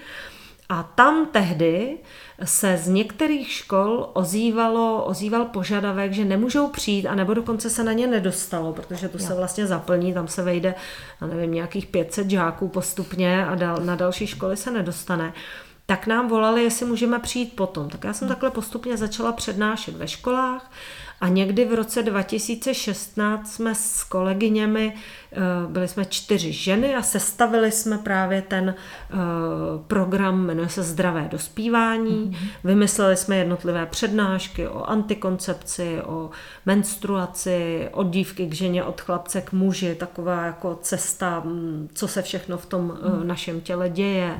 Máme teď už i pro děti příběh těla a máme intimitu v dospívání pro starší děti.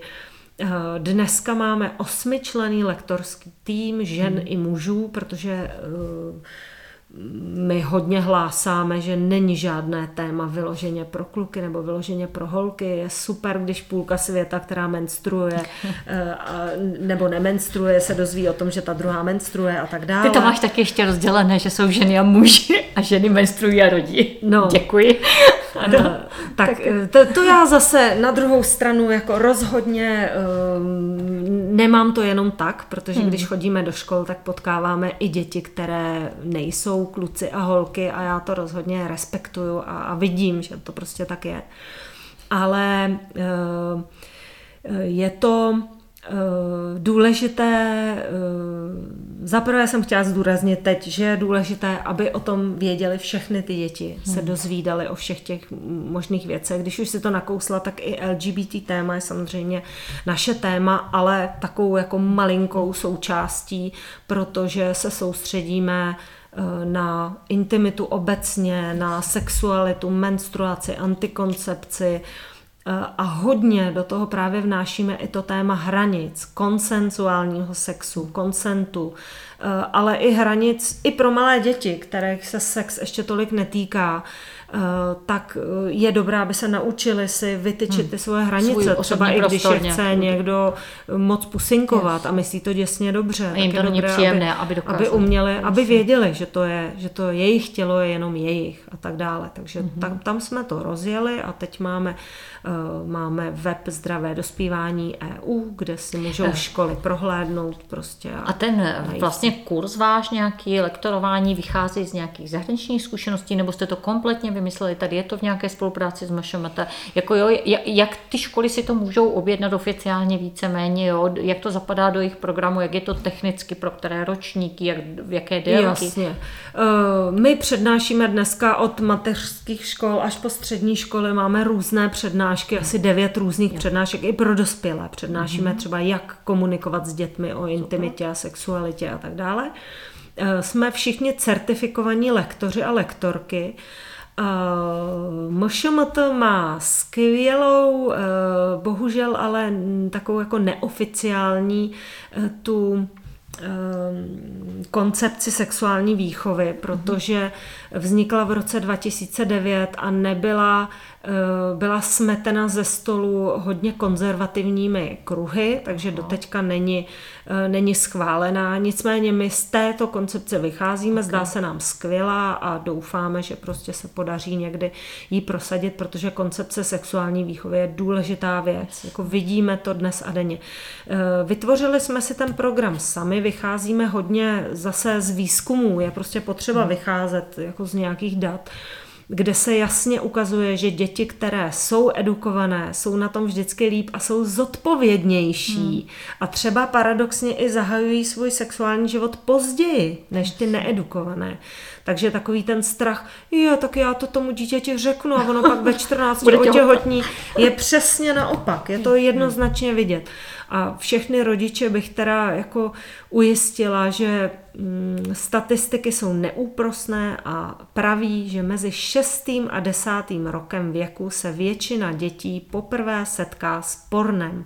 Většinou ve formě pornovideí, a zase vychází nám z toho, že to je téma, které by to dítě vlastně mělo trošku znát. Mělo by být opečované, trošku připravené, informované, připravené. Konec konců jako informace o tom, že na sítích není úplně hmm. bezpečno a jak se tam máme chovat, to by měly mít dnešní děti eh, včas, protože i když máme děti, které nemají mobil třeba, jo, hmm. jsou rodiče, kteří to umí takhle zařídit, nebo se snaží, nebo mají děti tlačítkový mobil, nebo mají, jsou hodně omezovány, tak je to z části cesta. Já bych řekla, jako dala bych si pozor na tuhle mm. cestu, protože má i svoje úskalí, ale mobil má každý člověk okolo každý toho vašeho kamarád. dítěte, takže Jasně. někdy je chválihodná ta snaha a moc se mi to líbí, chodím do mnoha škol a někde opravdu potkávám komunitní školy, kde jedou tuhle tu filozofii a baví mě to, ale měli by všichni rodiče počítat s tím, že to dítě se může dostat přes mobil někoho jiného. To může být dobrák kamarád, kamarádka ve stejném věku, který prostě dneska jsou jako skoro hmm. každé dítě má luxusní mobil v kapse, jo, takže, nebo, nebo luxusní z mého pohledu. Já jsem do nedávna měla tlačítkový telefon, takže mm, kde i když neplatíme dětem data, tak jsou všude Wi-Fi, jako nedá se to úplně, takže je vždycky lepší to dítě připravit. Připravit a ne, ne snažit se ho za každou cenu ochránit tím, že ho k těm informacím nepustíme. Což není to dneska úplně není cesta. možné úplně. Takže ty školy si můžou teď eh, dneska objednat vaše nějaké lekce a vy chodíte teda, buď je možné, že k těm, kterým se to povede, tak třídy můžou na ten festival, Hmm. který bude teď v květnu. V Praze probíháte pořád jen Probíhá v Praze. v Praze a samozřejmě jsou i souběžné akce, které pořádají jiné organizace v jiných koutech světa, ale my jsme v Praze. Super. A nebo přes tu webovou stránku, kterou pak ještě taky znovu přidáme. Perfekt. Uh, myslím, že tady z této výchovy vyšlo i tvoje víkendové setkávání pro mámy a dcery a mámy a syny, že jo? Co to je? To je úžasná krása. To jsme uh, se, jak bych to řekla, sestavili a založili s Katy Juřenčákovou, mm-hmm. se kterou jsme několik let společně pořádali. Pak přišel covid, který nás každou vrhl do uh, svého uh, ústraní. Uh, takže se chvilku nemohlo pořádat nic. Yes. To nám spousta dvojic jako vyrostla. To bylo jako v tomhle ohledu smutný období. Nebo v mnoha ohledech samozřejmě.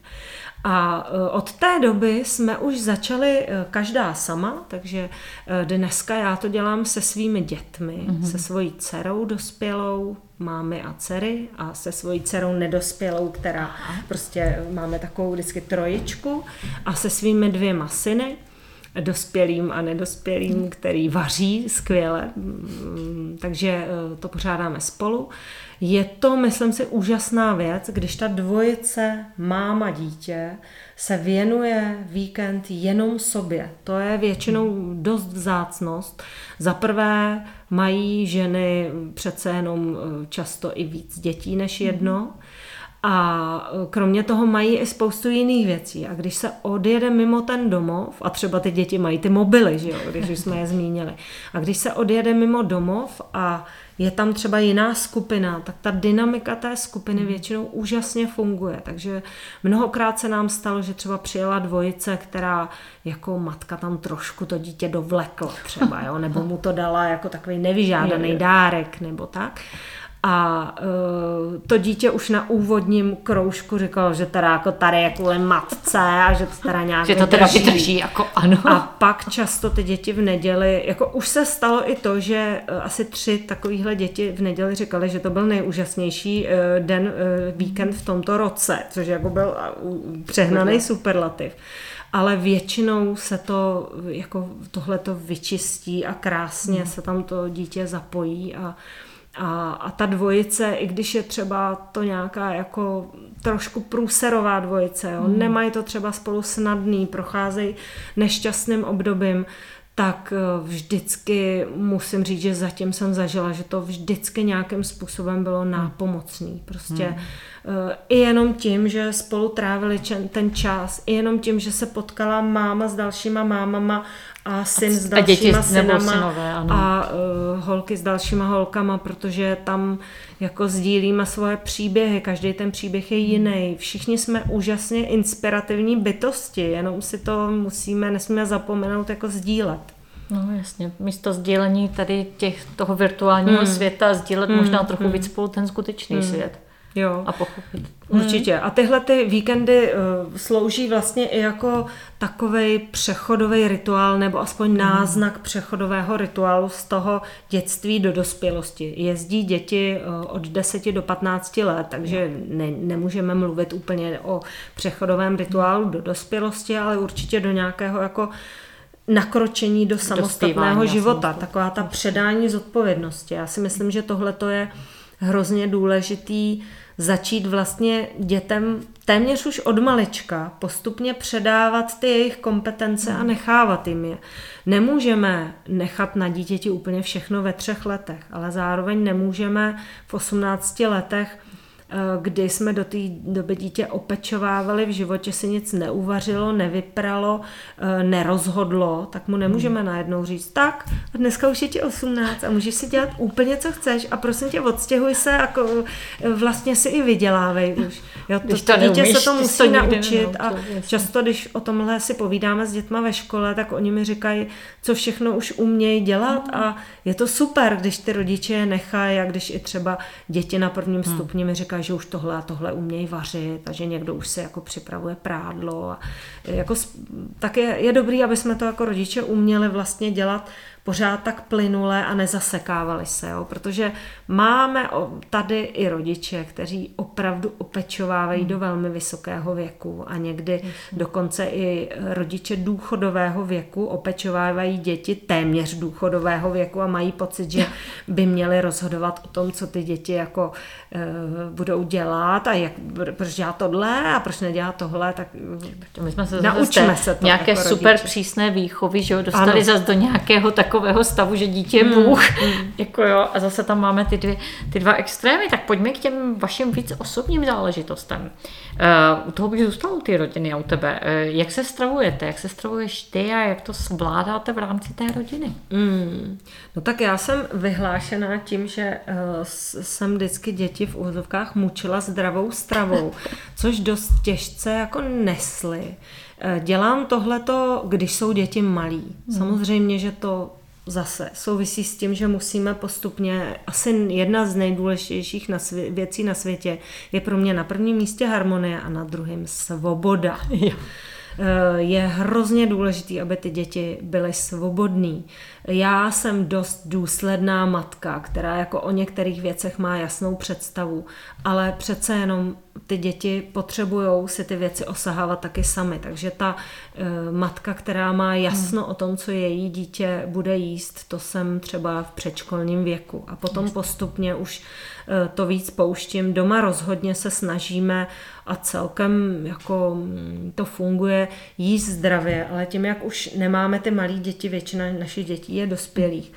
Eh, a doma máme poslední tři a z toho jedna je taky už dospělá, mm, tak, tak to samozřejmě hodně jako uvolňujeme, ale na druhou stranu třeba uzeniny doma fakt nemáme, nebo když výjimečně, tak nějaký hmm. jako jo, jo, bio a eh, hodně našich dětí nejí maso, tak to jako mm, nějak většinou myslím, že vaříme víceméně vždycky vegetariánsky s tím, že někdy je tam nějaká masová mm-hmm. volba nebo ryba. Uh, uh, hodně jíme zeleninu a syrovou zeleninu. My žijeme na té samotě u lesa, takže já se hodně snažím, aby součástí toho byly plevely a různé divoké hmm. věci a samozřejmě věci i ze zahrady. To je jako v podstatě jako každý den a každý jídlo je syrová zelenina, případně hmm. syrový ovoce, to tak jako jíme pořád. Uh, hodně to máme svobodný, takže když v sobotu jak obědu něco, v sobotu třeba vařím já, máme to hodně hmm. rozdělený, večeře v týdnu jsme měli taky, jakože v úterý vařil tenhle, ve středu tenhle a děti měly i za úkol vždycky, když vařili si dopředu to naplánovat, aby Případně nám řekli, buď to si to mhm. koupili, nebo spíš jak, že oni chodí pěšky, my jezdíme autem, tak aby eh, nám řekli, co máme koupit my. A i tak to bylo omezený, jo. když si dítě vymyslelo, že k večeři usmaží řízky, tak to, to jsme teda jako neakceptovali. Řízky jsme když tak přesunuli na jiný den. Kava, kaviár jste nepodávali. na oběd. To, to kaviár je celkem přirozená eh, potravina, to by nám tolik nevadilo, jo, ale smažený řízky k večeři, to by mi asi vadilo víc. Uh, takže to, hmm. to celkem jsme jako hodně se snažili, aby ty děti byly v tom procesu. Teď už je nás doma mín, takže to nevychází na ten každý den. A taky nejsme každý den doma, ale když někomu nevyhovuje nějaký jídlo, tak si prostě udělá svoje a má povinnost po sobě pak umýt nádobí a tak dále. A děti bych řekla, že skoro každý den si v podstatě dělá večeři každý sám, anebo když jsou doma, tak si domluvějí a nějak to spojejí. Není, mm-hmm. není to úplně, že by se nám dařilo večeřet spolu, daří se nám jíst spolu o víkendech a to ne úplně o všech. Jako je to hezká tradice, ale třeba pro mě jsou často víkendy pracovní dny, takže je to takový, každý víkend je a každý, každý den je u nás jinak. úplně jiný.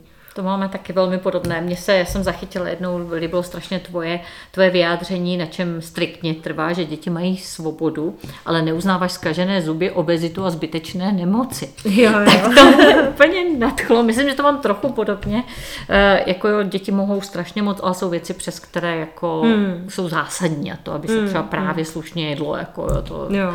A jak vlastně, eh, já vím, že jsou lidé, kteří tohle i třeba kritizovali, nebo jak, jak eh, proč je to pro tebe tak důležité? Jako... Mm. Jo, já myslím, že tohle to moje, to je už hodně starý výrok a tehdy hodně lidí nadzvedl ze židle ale já jsem měla tehdy převážně malí děti hmm. a to je zase to, co, o čem jsem mluvila. Já si myslím, že je důležitý uh, řídit tu stravu dětí a tu péči, když jsou malí a potom postupně na tom třeba, jako jim to říkat, že Jasně. to musí dělat každý den, ale už to fakt nechávat na nich, jako třeba čištění zubů je u hmm. nás. Já nemám ani jeden kas, je mi 51 let a je to proto, že si prostě po každém jídle čistím zuby, jednoznačně. A tohle to si myslím, že je dobrý těm dětem předávat a do určitý doby jim to docela normálně vnucovat a ty zuby jim čistit, potom na tom trvat, že si je čistit budou a když tak je doprovodit do té koupelny a opravdu připomenout jim to a pak už prostě jim jenom říct, jo, a u každého je ten věk trošku jiný, ale řekla bych, že jako v nějakých 12, 13 už ty děti potřebují ty věci si rozhodovat sami a tohle to dělat dobrovolně ano. a vědět, že to je užitečný. Musíš no, to takže, chápat, do té doby jim to musíš vysvětlit, aby to, to samé je to s jídlem. Je to tak, že u nás doma nejsou většinou, jako často tam nebyl ani cukr, tak teď třeba už máme doma třtinový cukr, když jsou děti velký, naše děti hodně vařej, pečou a ty věci sami tvořej, hmm. takže třeba bílá mouka, tu já doma nikdy nemám ale děti si ji kupují z kapesného. Takže u nás doma je špalda a mlejnek, yes. nebo špaldová mouka, nebo žitná mouka, nebo jako celozrný mouky. A když děti chtějí něco jiného, což chtějí, protože eh, to pečivo z té bílé mouky vypadá jinak, tak si ji prostě koupí z kapesného. A někdy jsou rozlobený, že já to nejím, tak se kvůli mě snaží a udělají to třeba špaldový, což je jako hezký. To je hezký. A musím říct, že je vlastně zážitek vidět moje dospělé děti, jak jedí protože oni, ty, co vždycky brblali, že máme zase to, proč je to zdraví, proč jíme zdravě a pořád bylo jako tohle téma, tak uh, za prvé potkávali na tý jako pouči světem různý další rodiny a další matka říká, hele, tady, tady to taky, taky musela jíst zdravě, tak to je super. A uh, pochopili, že to nejsme jenom my extrémisti. A hlavně, když vidím, jak jedí, tak oni takhle jedí. Oni prostě, naše vnoučata jedí syrovou zeleninu. Mě jako x let pořád vždycky potkávám lidi, kteří mi říkají, je, ty se máš, že ty děti ti jedí tu, ještě tam říkali to ti, ti jedí tu zeleninu, mě, mě to nejedí. A, ale pak ta žena se ukázalo, že třeba ona zeleninu vlastně taky nikdy nejí, že ji dává těm dětem, protože je zdravá. Já jsem jedla zeleninu od malička, protože prostě moje rodiče jedli zeleninu, mhm. měli jsme doma zeleninu, pěstovali jsme zeleninu a my to máme taky tak. Jasně. A naše vnoučata vlastně to všichni jako v tom jedou. A jasně, mají rádi i bůčky, nebo já nevím, prostě každý eh, to má trošku jinak. Ale ten, ten zdravý základ tam zůstal. To je na, naprosto, naprosto zase souhlasím, podepisuji, naše děti také jedí super zdravě, vaří velmi dobře a já občas fotím toho našeho nejmladšího, ten má 18 teď a ještě občas je doma a občas vyfotím jeho snídaní, on si hlavně yeah. a pak mi tam píšou, to je z jiné planety, jako říkám, ten, no, tam není nic jo, neobvykle. Jo. Moje děti taky takhle jedí jako z jiné planety. Moje dcera, 13 letá, dnes jela na školní výlet a pozdě večer si připravila rychle rychle oběd, protože měli mít sebou oběd a měla krabičku, která byla plná nakrájený mrkve a papriky. Jo, to je prostě, jako pro mě je to splněný sen, protože samozřejmě jsem to dřív dělala, já říkám, máme zase tu mrkev a teď oni si to dělají sami. A musím říct, že ohromnou věc v tom dělá, jako za prvé, jako jo, je důležitý příklad hmm. rodičů, ale že jo, v pubertě se chceme jako všechno jiný, jenom ne kopírovat svoje rodiče ale ohromně pozitivní v práci v tom dělají mladí youtubeři, i staří youtubeři. Moje dcera dospělá poslouchá Margit třeba a čte její knihu. To je prostě krása. Jo. Děkuji, to jsem vůbec netušila. To, to je jako fakt hezký. Eh, a vlastně mm, prostě eh, někdo na youtubery tak jako zahlíží. Já si myslím, že v tomhle dělají mnozí z nich úžasnou práci, protože propagují ty moderní trendy hmm. a ty mladěši to potřebují slyšet od mladých lidí, kteří jsou stejně jako jim blízký jako oni. Oni to od nás už jako slyšeli mnohokrát hmm. a teď potřebují, aby jim to potvrdil někdo jiný, takže tohle je super. Ty, to ti moc díky a přesně, jako, když řekla mladí youtuber, já jsem čekala ty o 30 let mladší a ti jsou takový, já to furt říkám, jako ty mladí děcka, někteří jsou tak šikovní, hmm. tak schopní, jako někteří tam měli po té cestě zádrheli a propagovali někteří supermarkety, já nevím co, ale mnozí z nich jsou fakt skvělí hmm. A jedí hmm. skvěle, hýbou se, cvičí, jako jo, jo, dělají jo. perfektní je věci. To, je a já taky, jako ne, že bych pravidelně sledovala, občas takhle zahlídne člověk něco, taky jako, jako jsem ráda, jako jo, a mám pocit, že ti mladí a i mladí rodiče, mladé, mladé rodiny, když vidím, jak hledají školky, kde se dobře vaří, jak je to pro ně důležitý, tak já myslím, že tohle je dobrý, to jsme na dobré cestě. Eh, vrátila bych se k té stravě, zkusila bys říct, a já se ptám každýho, jeden tvůj den nějaký jídelníček od rána do večera, třeba klidně včerejšek nebo něco jako hmm. konkrétního, jo? protože to lidi hodně zajímá a já chci ukázat, jak mám tady ty hosty, jeden je úžasnější než druhý a každý to dělá jinak, jo? aby ti lidi se necítili s tím, že je musí svázaně a někoho dodržovat, ale jak obrovská pestrost v té skvělosti může být. Jo, jo. Já jsem zároveň i docela taková uh, osobně, soukromně i veřejně ekologická aktivistka, jo? takže mě i hodně baví to lokální a hmm. minimalizování vzdělávání, takže já často jim z místních zdrojů. A tohle je každou sezónu samozřejmě e, jiný, jo. takže e, já docela, teď jsem třeba snídala ořechy a jabka. Jabka už nejsou naše, mm. ale jako často se to povede, že dlouho máme, máme i naše jabka.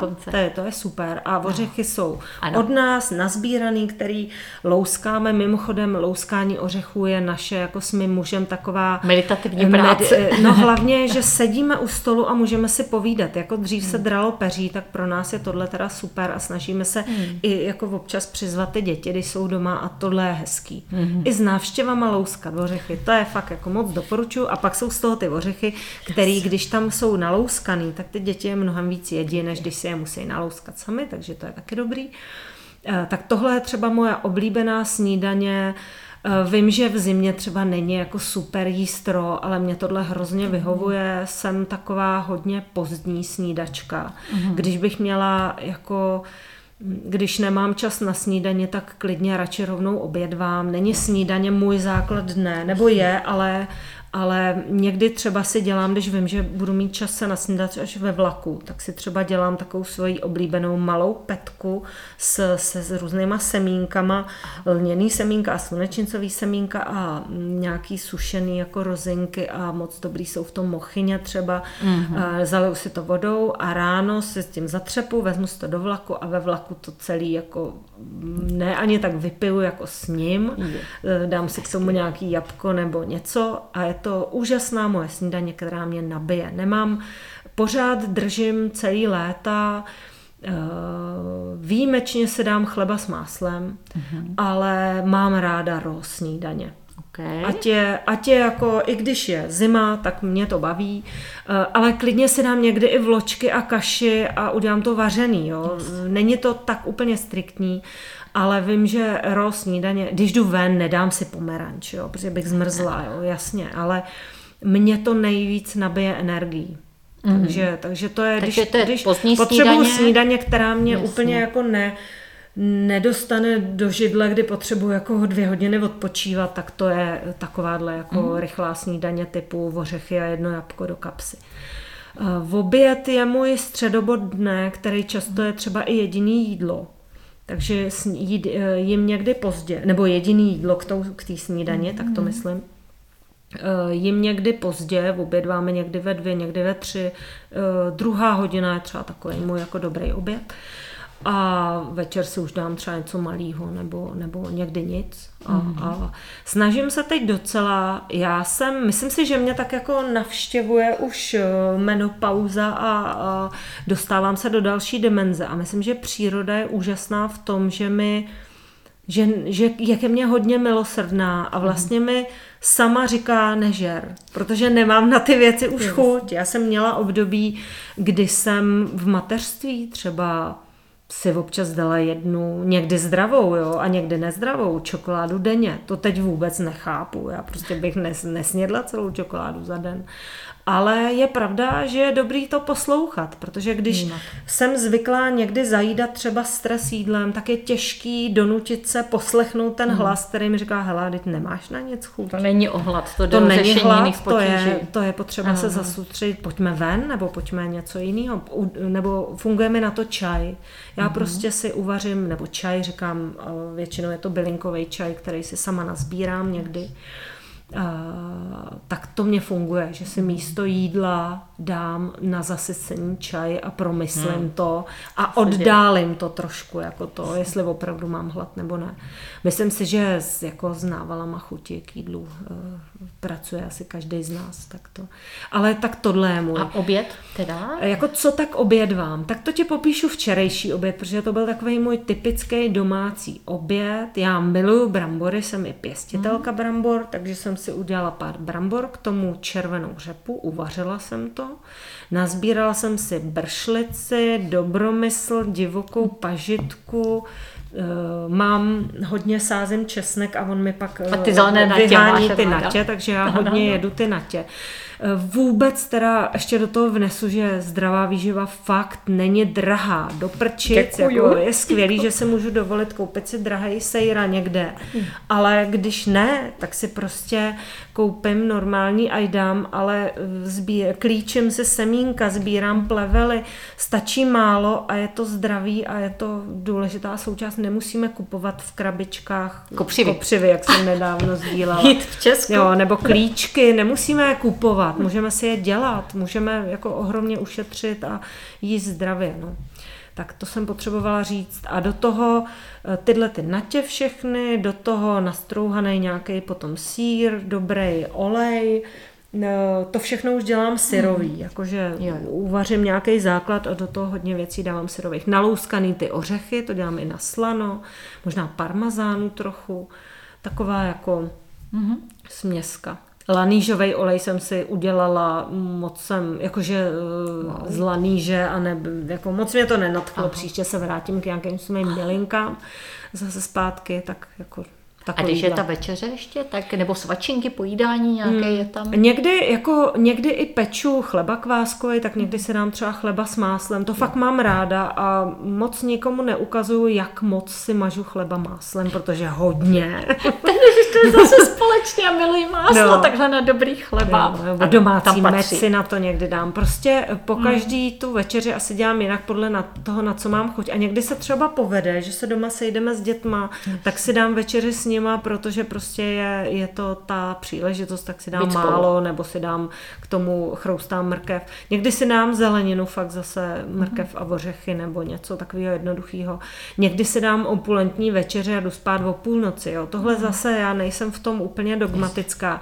Já jsem měla eh, hodně svoje dogmatické období během dospívání. Já jsem byla taková ta intelektuálka, co hodně čte ty knihy o výživě, tehdy, že jo, to bylo ještě před revolucí, takže se to třeba opisovalo, to byly samizdaty, jo, to je, to je sranda docela teď zpětně viděná. Já jsem si třeba červeným inkoustem, krasopisným písmem obsala celou nějakou protirakovinou kůru založenou na těch šťávách, šťávách. to mě hrozně bavilo. A byla jsem hodně extrémní a hodně jsem s tím jako mhm. experimentovala a byla jsem jako hodně důsledná, jsem byla schopná fakt nežrat brát jako nic než eh, syrovýho něco, pár věcí a tak.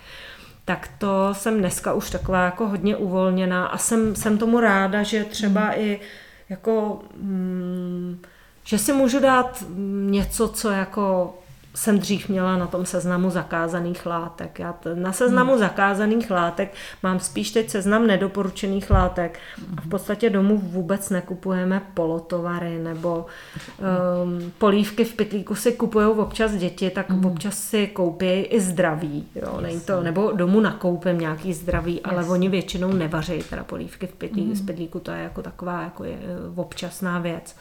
Vůbec nekupujeme věci jako chipsy nebo uh, sušenky, trochu občas koupím nějaký zdravý, eh, jo. něco doma je. Můj muž má doma svůj košíček, ve kterém má většinou nezdravý, ne úplně zdravý věci, ale na druhou stranu můj muž taky jako eh, jí hodně zeleniny a ráno si dává raketník a citronovou šťávu, jakože fakt to vlastně máme ty takovou jako zdravou směs a není to extrémní a může si každý dělat v tom, co chce a to, za to, to jsem ráda. To se mně moc líbí, jak to máte s těma dětma teď.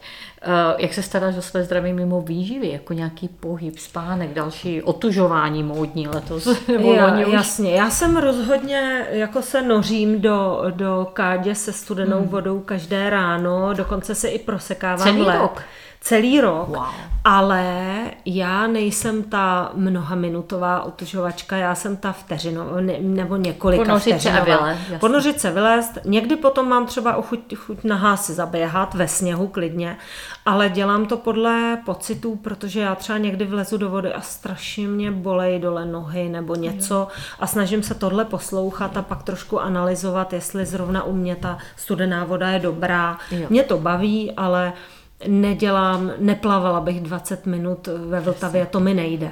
Jo, já radši se do té Vltavy ponořím, pak se zaběhám, pak se oblíknu a jdu zase To máme zase, zase společné, když no. ty jsi daleko dokonalejší, já teda od jara do podzimu, já to zimu ještě tak nějak jo. jako vynechávám, ale od toho jara teď už jsem začala před týdnem vlastně jo. a taky rychle běhnout, ponořit, vyběhnout jo, jo, a pak třeba zůstat venku, jako to je hezký. Jako já myslím, že je hezký, že když člověk jede ten rok, tak ono to vlastně jede. A až Asi pak ti to nepřijde nořit a prosekávat si ten led, protože si to prostě dělala i včera, i předevčírem. Jediný, v čem jsem teda na sebe hodná, já nerada brzo vstávám, jak, já vůbec nerada vstávám na budík, já se prostě jo. snažím a myslím si, že to byl v podstatě ten důvod, proč jsem učila děti doma. Proč jsem nechtěla nejenom, aby oni vstávali, ale já jsem nechtěla vstávat. Takže to je super. A když uh, nemusím vstávat, tak vstávám takhle. A když musím vstávat, tak si ledovou koupel od, odpustím, protože je to na mě moc brzo. Je. Tak to je třeba něco. Ale to rozhodně dělám. Snažím se cvičit, ale já jsem teda strašně jako... Vím, že to je moc a že s tím musím pracovat, ale scházíme se teď v předfestivalové době a já jsem strašně zahlcená prací. Je. Takže já nemám tolik času. Takže já jsem za ta léta vyvinula si úsporný systém minutových cvičení. Jo. Hmm. Cvičím prostě pět minut nebo Jasně. dvě minuty, eh, protahuju se, cvičím. Eh, myslím si, že super věc, jak si udržet postavu, je koukat na sebe každý den nahá do zrcadla. Takže to hmm. dělám. Hezky, to vidíš, to je dobrý. Moc to, to doporučuju, je to fakt, jako je to skvělý. Takže cvičím před zrcadlem, tak se různě to, uh,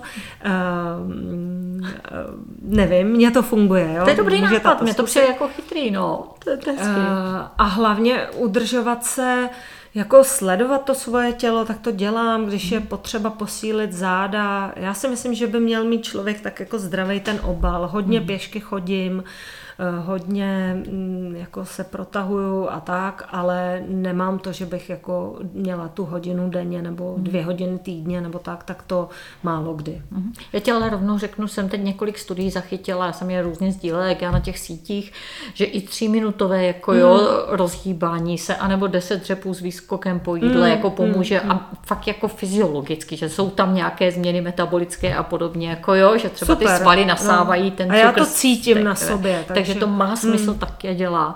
A teď mě ještě napadla ale úplně jediná věc, jestli trošičku se vrátíme k těm dětem, vlastně k tomu domácímu, té domácí škole, jak si teď připomněla, jak vlastně to děti zvládly, co se týče, protože pořád jsou někteří lidé, kteří si myslí, že ta domácí škola, že to je něco neplnohodnotného a pak ty děti teda nebudou studovat, že jo, tak jako hmm, skončí hmm. jako v těch nějakých manuálních pracích. Jak vaše děti zvládly ten přechod na tu, na tu běžnou školu nebo další hmm. vzdělávání?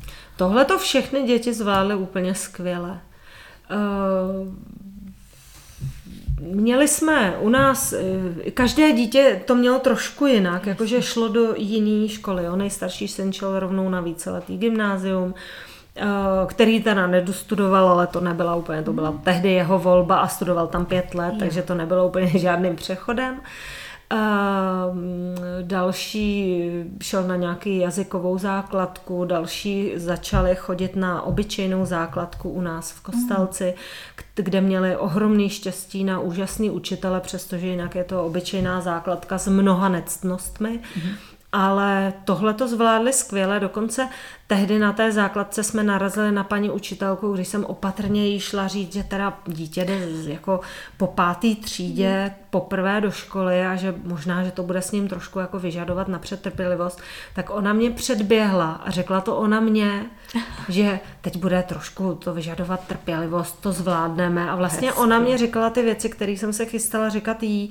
a bylo to krásný, mají doteďka moc hezký vztah, dokonce to je paní učitelka, u který Amos chodil na hodiny Němčiny, když chtěl studovat v Německu. Wow. Už dávno po základní škole, kdy on Němčinu pak už nikde neměl. Nebo... A studoval, že on pak odešel studoval, do toho no, Německa, no, no, to je to dítě, co je v Německu. Ano, studoval v Němčině. Eh, takže eh, jako moc hezký, tohle to proběhlo dobře, já myslím si, že tohle je takový jako mýtus, že se s tím dá pracovat. Samozřejmě asi každá rodina pojímá tu domácí školu trošku jinou, takže, trošku jinak, takže já nemůžu úplně mluvit obecně, ale řekla bych, že Socializace, to je asi ten nej, největší mýtus. Ty děti uh, socializujeme my životem v rodině, Jo, ta škola to za nás neudělá. Moje nejstarší dítě nastoupilo do školy, my jsme se těšili, jak si, jak konečně jako bude s kamarádama si tam jako to. Oni když chtěli s kamarádama něco podnikat, tak stejně se museli potkat po škole, hmm. protože ve škole se nesmělo běhat, nesmělo se chodit ven o přestávce. Já si myslím, jako to neznamená, že je to takhle každá mm. škola, jo. Já jako lektorka je to moc pro mě zajímavý chodit na desítky Různé škol, školy. protože to jsou desítky různých atmosfér. Mm. A moc doporučuju školu dělat hezkou protože hmm. ujišťuju všechny vyučující a ředitelky a ředitele škol, že to jde i u obrovských škol, že někdy mají tendenci říkat, jo, to jde v těch maličkých, udělat jako hezký prostředí a udělat příjemný uh, vztahy. Ne, to jde úplně i ve velkých školách, narážím na to a je to moc hezký vidět, jak spolu funguje vyučující a třída, kde to funguje a kde mají hezký vztahy a hezky spolu mluví. Úplně souhlasím, máme nejlepší zážitek zážitky ze školy, byla Shanghai American School, kde bylo snad 1500 dětí, jako jo, byla to ta největší, nejmasovější škola, přitom naprosto nejúžasnější. A doteď si pamatuju, když manžel, my, oni byli děti v německé školce, a my jsme rozhodovali, že přejdou do Anglicka, tam bylo více těch anglických, já jsem mm. si je prošla a říkám, a jako lásko, tady tahle, nebo žádná, jako on se mě dívala, nechápalo, pak tam se mnou šel mm, taky mm. a zůstal v ohromení jenom tam přijít. Mm, Říká, ano, tuhle, na tuhle mm. školu chceme, aby děti šly. A byli jo, taková škola dopadlo. otevřená náruč, kde prostě děti jsou vnímaný jako, jako partneři. Já uh, jako vím, že to bude asi nespravedlivý, ale budu tady, jmenuju tady výrazně když je Montessori škola, je to pro mě většinou záruka, že to bude dobrá škola, dobrý děti, komunikativní, naučený mluvit, jo. Jak je na tom Určitě jsou v Česku, super. je to podobný? Uh, jo, asi jo, ale zase tam jsou ty pravidla trošku jiný, jo. ale tohle to, že ty děti mají skvělou slovní zásobu a mají, eh, jsou zvyklí mm. mluvit, to tam rozhodně je taky. A právě není to jenom Montessori a jenom Waldorf, jsou to opravdu obyčejné základky, Jasně. kde mají ale někde, a často to třeba i potkáme fakt na nástěnce, kde mají to pravidlo, komunikujeme. Když je někomu těžko, udělá tohle. Jo? Takový jako vlastně zdravá psychohygiena ve škole. Eh, naše Mia mi nedávno říkala, já jsem jí říkala, u vás ve, ve škole máte krásnou paní ředitelka, má nádhernou ředitelnu, vypadá to tam jako v Brumbálově pracovně. Když ti bude nejhůř, protože ona měla teď těžkosti ve škole, když ti bude nejhůř, dojdi se tam mm, potěšit. A Mia se na mě podívala a říká, mami, já se tam strašně bojím, já bych tam v životě nevkročila. A tohle to ty děti naše jo. by neměly ve škole prostě zažívat, jo, jo. aby se něčeho báli. Oni by měli naopak vědět, že cokoliv se děje, tak můžou se svěřit komukoliv z těch učitelů. Hmm. A no, to je, okay. o tom bych mluvila dlouho, jak, jak i nehezky někdy školy působí. Ale já se vrátím ještě k té socializaci. Prostě tohleto zařídíme tím, že s dětma žijeme bohatý život, že můžou chodit do skauta a tak dále to nedoženeme. Můžeme mít asociální dítě, i když chodí do školy. Jasně, že to není dané škole, je to něčím hmm. jiným. Uh, vrátím se k té výživě a častá otázka, no pro každé otázka, suplementujete doma něco nebo ty? Já nemám to moc jako, eh, v podstatě to se snažím nedělat. Na druhou stranu kecám, protože někdy máme doma nějakou spirulínu nebo chlorelu, hmm. někdy, myslím, že jsem nedávno někde eh, koupila rejši, ale hodně jedeme takový ty zelený potraviny přírodní, jakože hmm. jsem si někdy i dělala zelený nápoj, že si hmm. uh, zmixuju všechen Já. plevel s vodou a pak to předsedím. No, tak. Uh, jako Nemám to za dogma, že by to bylo nutné a hlavně nechci, aby se říkalo, že se bez toho neobejdeme. Jo, aby jsme něco dodávali ale mám ráda, když na nás něco leze, tak prostě o to víc jíme citrónu třeba, ale mm, jako málo kdy sáhneme po, po nějakém jako syntetickém vitamínu C třeba. Jo. Mm, moc to neděláme. Mně se moc líbilo, že jsem našla kdysi, taky nevím, jak už starý, tvůj, tvoje vyjádření, otázka, používáte doping čokoládu.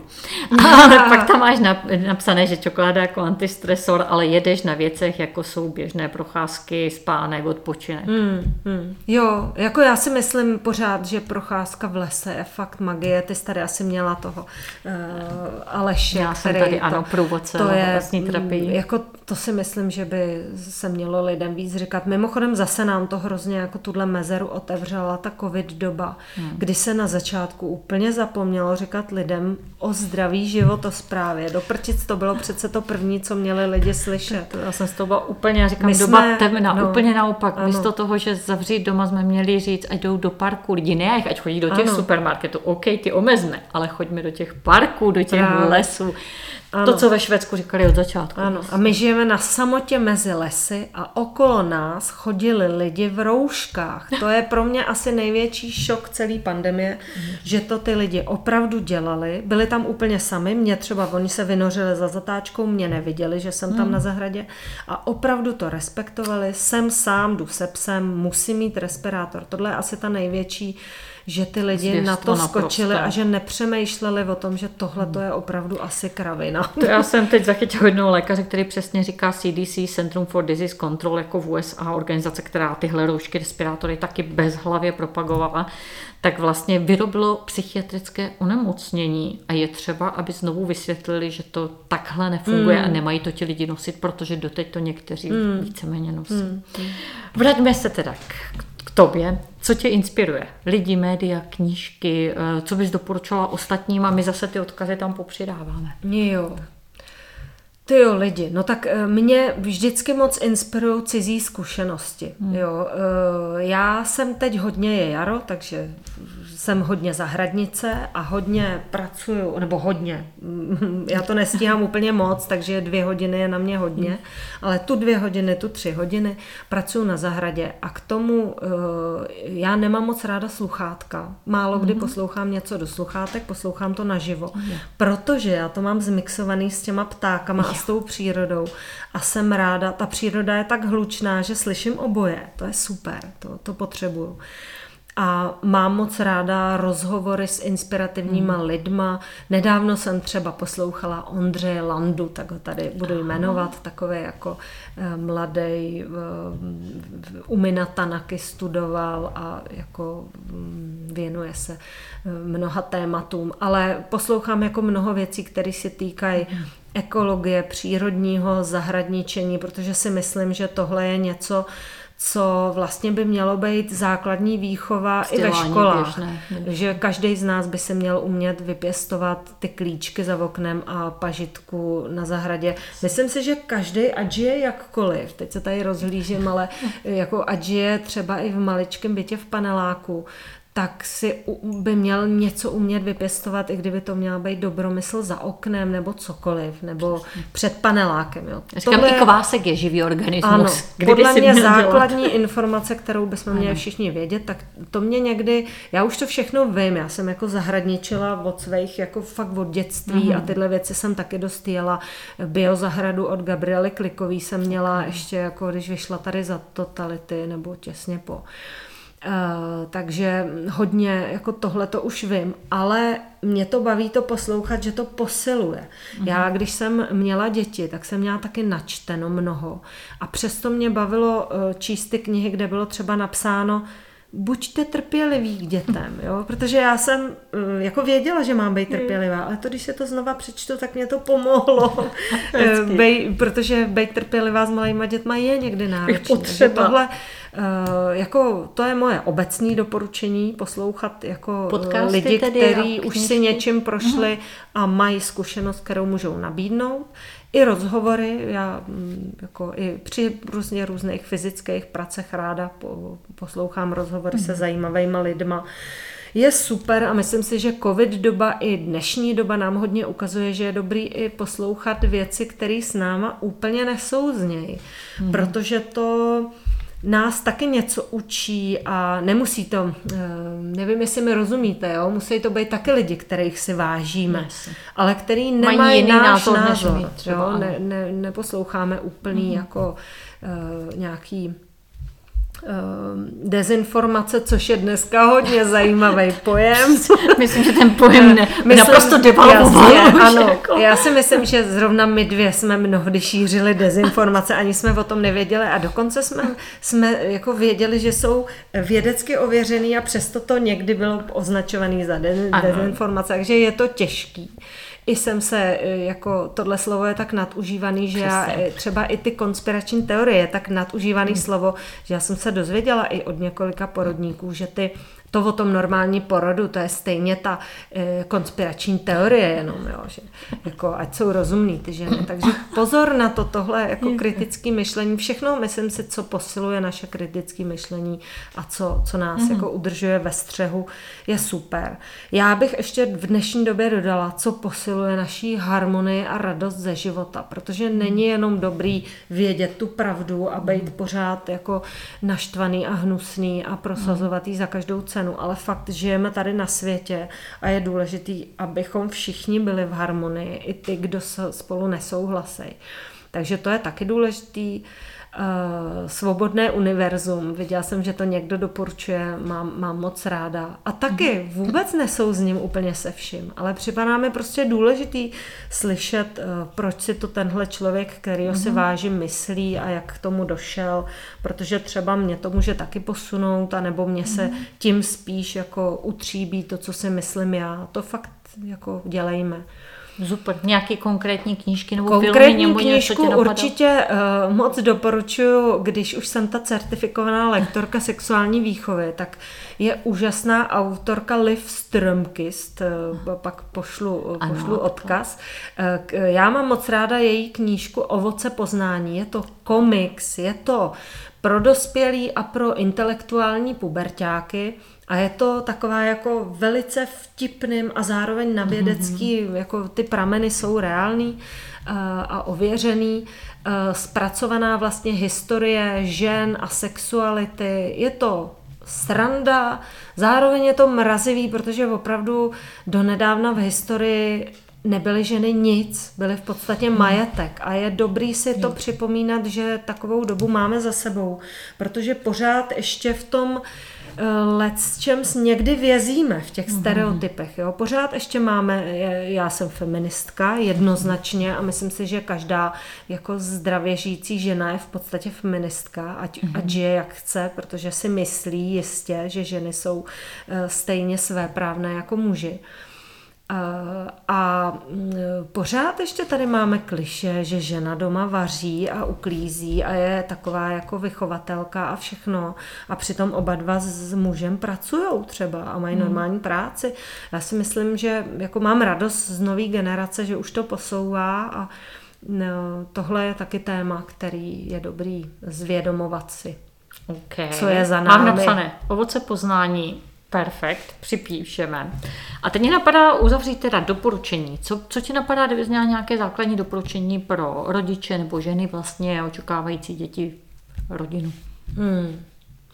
Mně připadá eh, základní, eh, dobrý, úplně primitivní doporučení žít šťastně svůj život a rozvíjet svoje vztahy kolem sebe.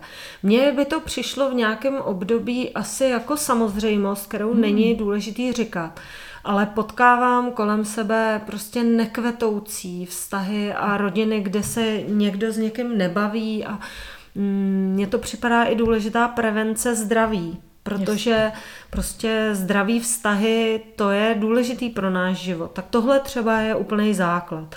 Eh, pro porod je úplně zásadní ujasnit si vztah se svojí mámou, protože jestli tam máme něco, co jako nějak drhne, vyřešme to ideálně před prvním porodem, protože to se mhm. vynoří při tom porodu. A jestli je to něco náročného, aspoň, a musí, chceme to řešit až po, těho, po těhotenství a porodu, tak aspoň buďme si toho vědomi, počíme, mm. počítejme s tím a u, nějak se slaďme s tou mámou sami.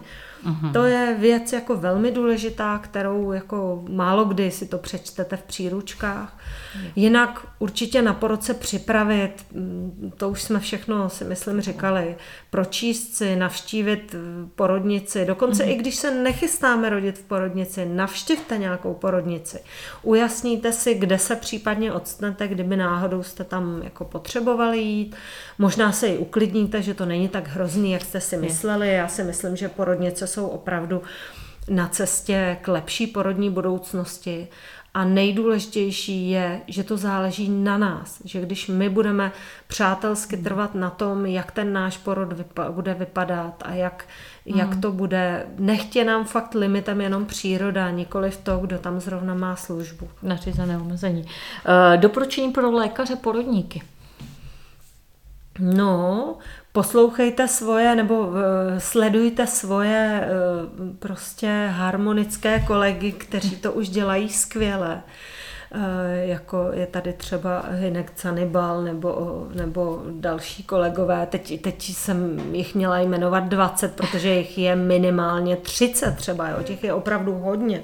Jo, Ondřej Šimetka, mm. prostě Bulovka celá, eh, skvělá, Michal Zikán, eh, vůbec ty, ty porodní oddělení, které to podporují, tak eh, sledujte to, otvírejte se, čtěte, poslouchejte ženy. Mně by přišlo super, kdyby se všude jako vyžadovala zpětná vazba, nějaká hmm. jednoduchá, ale Hezky. to můžu zobecnit, jo. Zpětnou vazbu ti tady můžu potom říct, jak se mi tady sedělo u podcastu, skvěle, a ty budeš příště vědět, že tahle židle je pohodlná. A to samý by měly říct vlastně každá žena nějakou jednoduchou formou, co v té porodnici bylo dobrý, co tam bylo blbý, co jí pomohlo, co jí eh, něčem, v něčem překáželo. A takový, z takovéhle drobností se snadno bude pořád zlepšovat ta péče. Já se pokaždý zadarmo ve škole ptám dětí, co ta přednáška, když mi říkají všichni dobrý, skvělý, děkujeme, tak se jich ptám, co se jim nelíbilo, co jim třeba, co bych mohla říct líp, co jim chybělo. A furt to z nich jako tahám a nakonec ještě stejně jim dám i za úkol zpětnou vazbu písemně. Takže hmm. to je fakt důležitý. I ty nepříjemné věci eh, vytahovat, aby jsme to mohli zlepšovat. Tak tohle bych jim asi doporučovala. Jinak eh, jako všem mm, jako asi bych jim i doporučovala nebát se normálního přirozeného porodu a těch žen, které mají svou představu o porodu, protože většinou Mm, je to vlastně super. A je to o to radostnější, když, když jsou zdravotníci svědky té obrovské síly, kterou ta žena má. Hmm. Je, myslím si, že je bohužel i pár zdravotníků, který fakt jako doopravdy šikanují a je to nějaká jejich jako negativní vlastnost. Ale většina zdravotníků, myslím si, že chce tu harmonii, jenom to třeba neumí nebo, nebo vyrostla na té rutině. Já říkám, hmm. že eh, té porodnické rutiny jsme všichni oběťmi. I ti hmm. zdravotníci, nejenom my. Jo, oni jsou v tom zapečený, všichni jsme tím nějak prošli a musíme se z toho naučit ven a trošku jim v tom třeba pomoct, jo, třeba jim. Prostě doporučovala bych dát na ženy, který je vidět, že o porodu mají svoji představu, protože od nich se toho můžou spoustu naučit a jasně, jasně i ty ženy potřebují ty zdravotníky. Jo. Není to tak, hmm. že prostě ta žena je v tu chvíli královna světa, může se eh, na doktora vykašlat, nebo si to dokonce myslí. To není nepřátelský vztah, to je pořád přátelský vztah. Když já řeknu, pane doktore, tohle se mi nelíbí, tak to neznamená, vy jste hrozný a nesnáším vás. Ne, to znamená jenom tu jednu věc a jinak jste skvělí, že tady se mnou jste a vážím si toho, že té práce, kterou děláte dobře. Výsledek je stejný a, a cíl je společný, takhle, hmm. že o zdravé, spokojené dítě a žena. E, co pro ministra zdravotnictví, co bys doporučila, co on může jak nejvíce prospět vlastně v té oblasti, které se hmm. věnuješ? No zase, ta zpětná vazba, naslouchání ženám, u nás dneska máme dobře našlápnuto. Třeba ta pracovní skupina porodnictví při radě, pro porodnictví při radě vlády funguje skvěle a e, kdyby na tyhle věci bylo možná ještě víc prostoru, kdyby třeba taková skupina mohla fungovat nějak profesionálně a třeba menší, ale scházela by se častěji a dělala by víc práce, připravovala by už konkrétní podklady. E, určitě podpořit vznik koncepce porodní péče, což jako je věc, která vzniká, takže to je vlastně praktické doporučení, které může padnout na úrodnou půdu. To je něco, co potřebujeme. Koncepce péče o matku a dítě v tom systému a vůbec pracovat na zlepšování toho systému ideálně tak, aby byl opravdu prostě uh, evidence-based, to znamená zase postavený na těch výzkumech, statistikách, tak, jak to je správně. Tak, Petro, obrovské díky. Já mám ještě jeden bonus pro všechny, kdo vydrželi až do konce. A ty nám řekneš recept na vaše kimčíčko, které jste dělali a které jsem já zachytila na síti. Eh, kimči je fermentovaná zelenina ze speciálním oh, kořením. A já si myslím, že vůbec fermentace je úplně skvělá věc, že jo, taky jsem jim propadla už je to nějaký rok dozadu a fermentujem, co se dá. A mě to jako zaujalo, já jsem to zachytila, tak pověz nám eh, jako nějaký recept pro lidi, kteří vůbec neví, co to je, jak to udělat hmm. a jak hmm. vlastně vy jste, ty si ten recept upravila, že jo, už to není korejské, ale je to české jo, kimči. je to korejsko-české, bych řekla. Eh, já nejsem vůbec receptová a hodně zdůraznuju svobodu i v tom. Klidně se vykašleme na recepty, takže i ten můj recept si upravte, jak chcete.